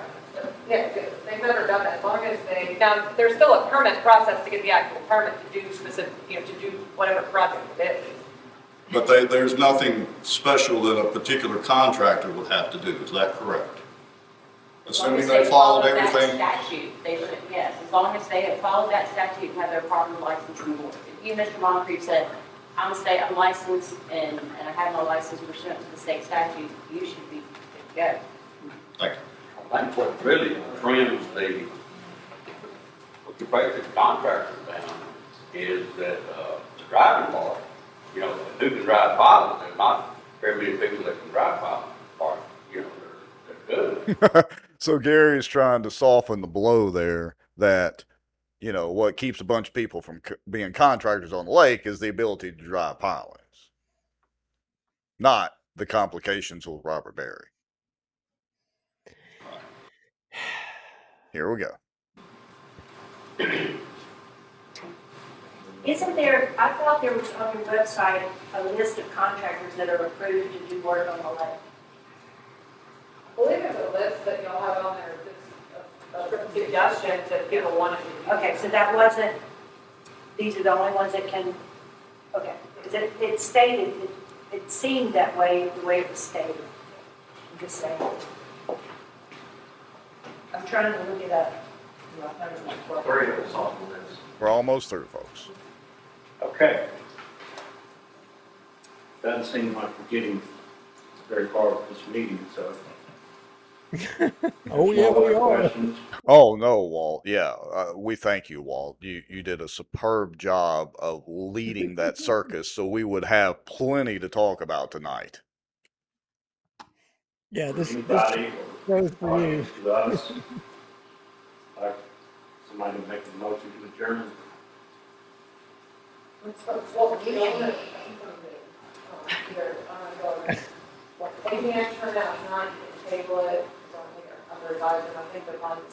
All right, here's the resolution. All right, I recommend that we take this under advisement. I would, I would. Take Got what under advisement? Motion and a second, is there any public comment on that? Motion, Now, and a second, all in favor, please say aye. Aye. Opposed? Motion carries. All right, and, then- I and then they just did I the just- motion to adjourn. I just can't. So, Rex, after the meeting, though, the fellow that wanted to tear down the boathouse, did they have a meeting afterwards to determine whether he could turn tear down his boathouse? I don't think they did, but granted, I didn't stick around. Well, wait a minute. As I understand it, sources say that Robert Berry had already, or there was an email produced that he had already approved it Oh, really? the Friday before this meeting, Really? Hmm. and that it wasn't the board that approved it. So, which is it? Does the board actually make approvals or do they not?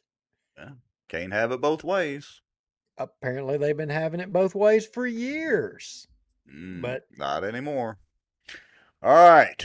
So uh, we still have 35 people watching, 35 very dedicated Bossier watchers to sit through that circus. Um, but I am glad you wanted to go through with the whole thing and finish it because, well, it was entertaining, especially if you were there in the meeting. Yeah, no, no doubt. It was very telling about the dysfunction of the Cypress District, and I got to say, you know, as somebody that lives on the lake, um, Gary White, you should resign. Uh, Walt Bigby, you should resign. Mr. Fowler, you should resign. Kelly Long, I'll hold out judgment just yet on whether I, I don't know completely on her, but the other ones, y'all should resign. Um, you know, does this board maybe need to go away? Uh, yeah, I, I, I think I'm sold that it needs to go away at, at, a minimum. All the people that's on it need to go away, and at and the least it should be restructured if it remains because there's no accountability here, and and it's just a railroad of again the serfs that live on the lake. You know, and it's not right. It's wrong. It's yeah, wrong on so many levels well, and of course, there are those that say, well, if the, the board goes away and the park goes away and blah, blah, blah. I, again, I would ask, and, and I'm no realtor uh, or, or real estate person, but I would ask, are any of your home values enhanced or property values enhanced specifically because the park is there? And I would argue no. No. I it it does nothing for me. People can say what well, I have friends and and I'm going to make them mad in which I I apparently have a habit of making people mad. That's fine and I wear my Jeff Gordon hat proudly. But I will say uh you know what the board is not of a benefit to me. I mean the uh, park is no benefit to me. I mean yeah. as far as I'm concerned, you know what? I I I do not want to see it turn into another subdivision. I got a better idea let's make it into a cemetery. I'd be in favor of being buried there. When I pass, you can bury me out there. Oh, I, I thought you were talking about all the skeletons that are in the closets now can come out and we can bury those skeletons out there. Uh, no, I didn't think of that. I was thinking in another direction, but that's a good point. That's a good point. Yeah. All right. Well, we appreciate everybody watching. I do want to put up one thing. Renee Hall says, Are you going to mention about the state law and ethics law? We've actually already posted about that. That says once he's removed, he cannot be an employee for two years. Robert Berry, we have a specific post addressing that. So go check it out and comment on it. And I put uh, that it was shared by some Bossier watchers. And, well, you know who you are. Yeah. Um, and, and Rex, here's the thing people watching this show, we we show things on this show that are are in our opinion violations of the law and that ethics board complaints you know the people could make complaints. I mean if we did it on everything that come across in front of us we'd spend all of our time filing complaints. Right. we can't do it all. You know kind of the way we view it is is it's our responsibility to put the information out there for people to consume. And if they see it and they understand it and they think, like we do, that it's a violation, somebody needs to take that information and move with it. We're putting it out there on record. It isn't your name out there that's saying that it happened. We're saying it. We're, we're throwing the rocks out in the water. How big is the ripple going to get? And not many ripples take place when they right. should.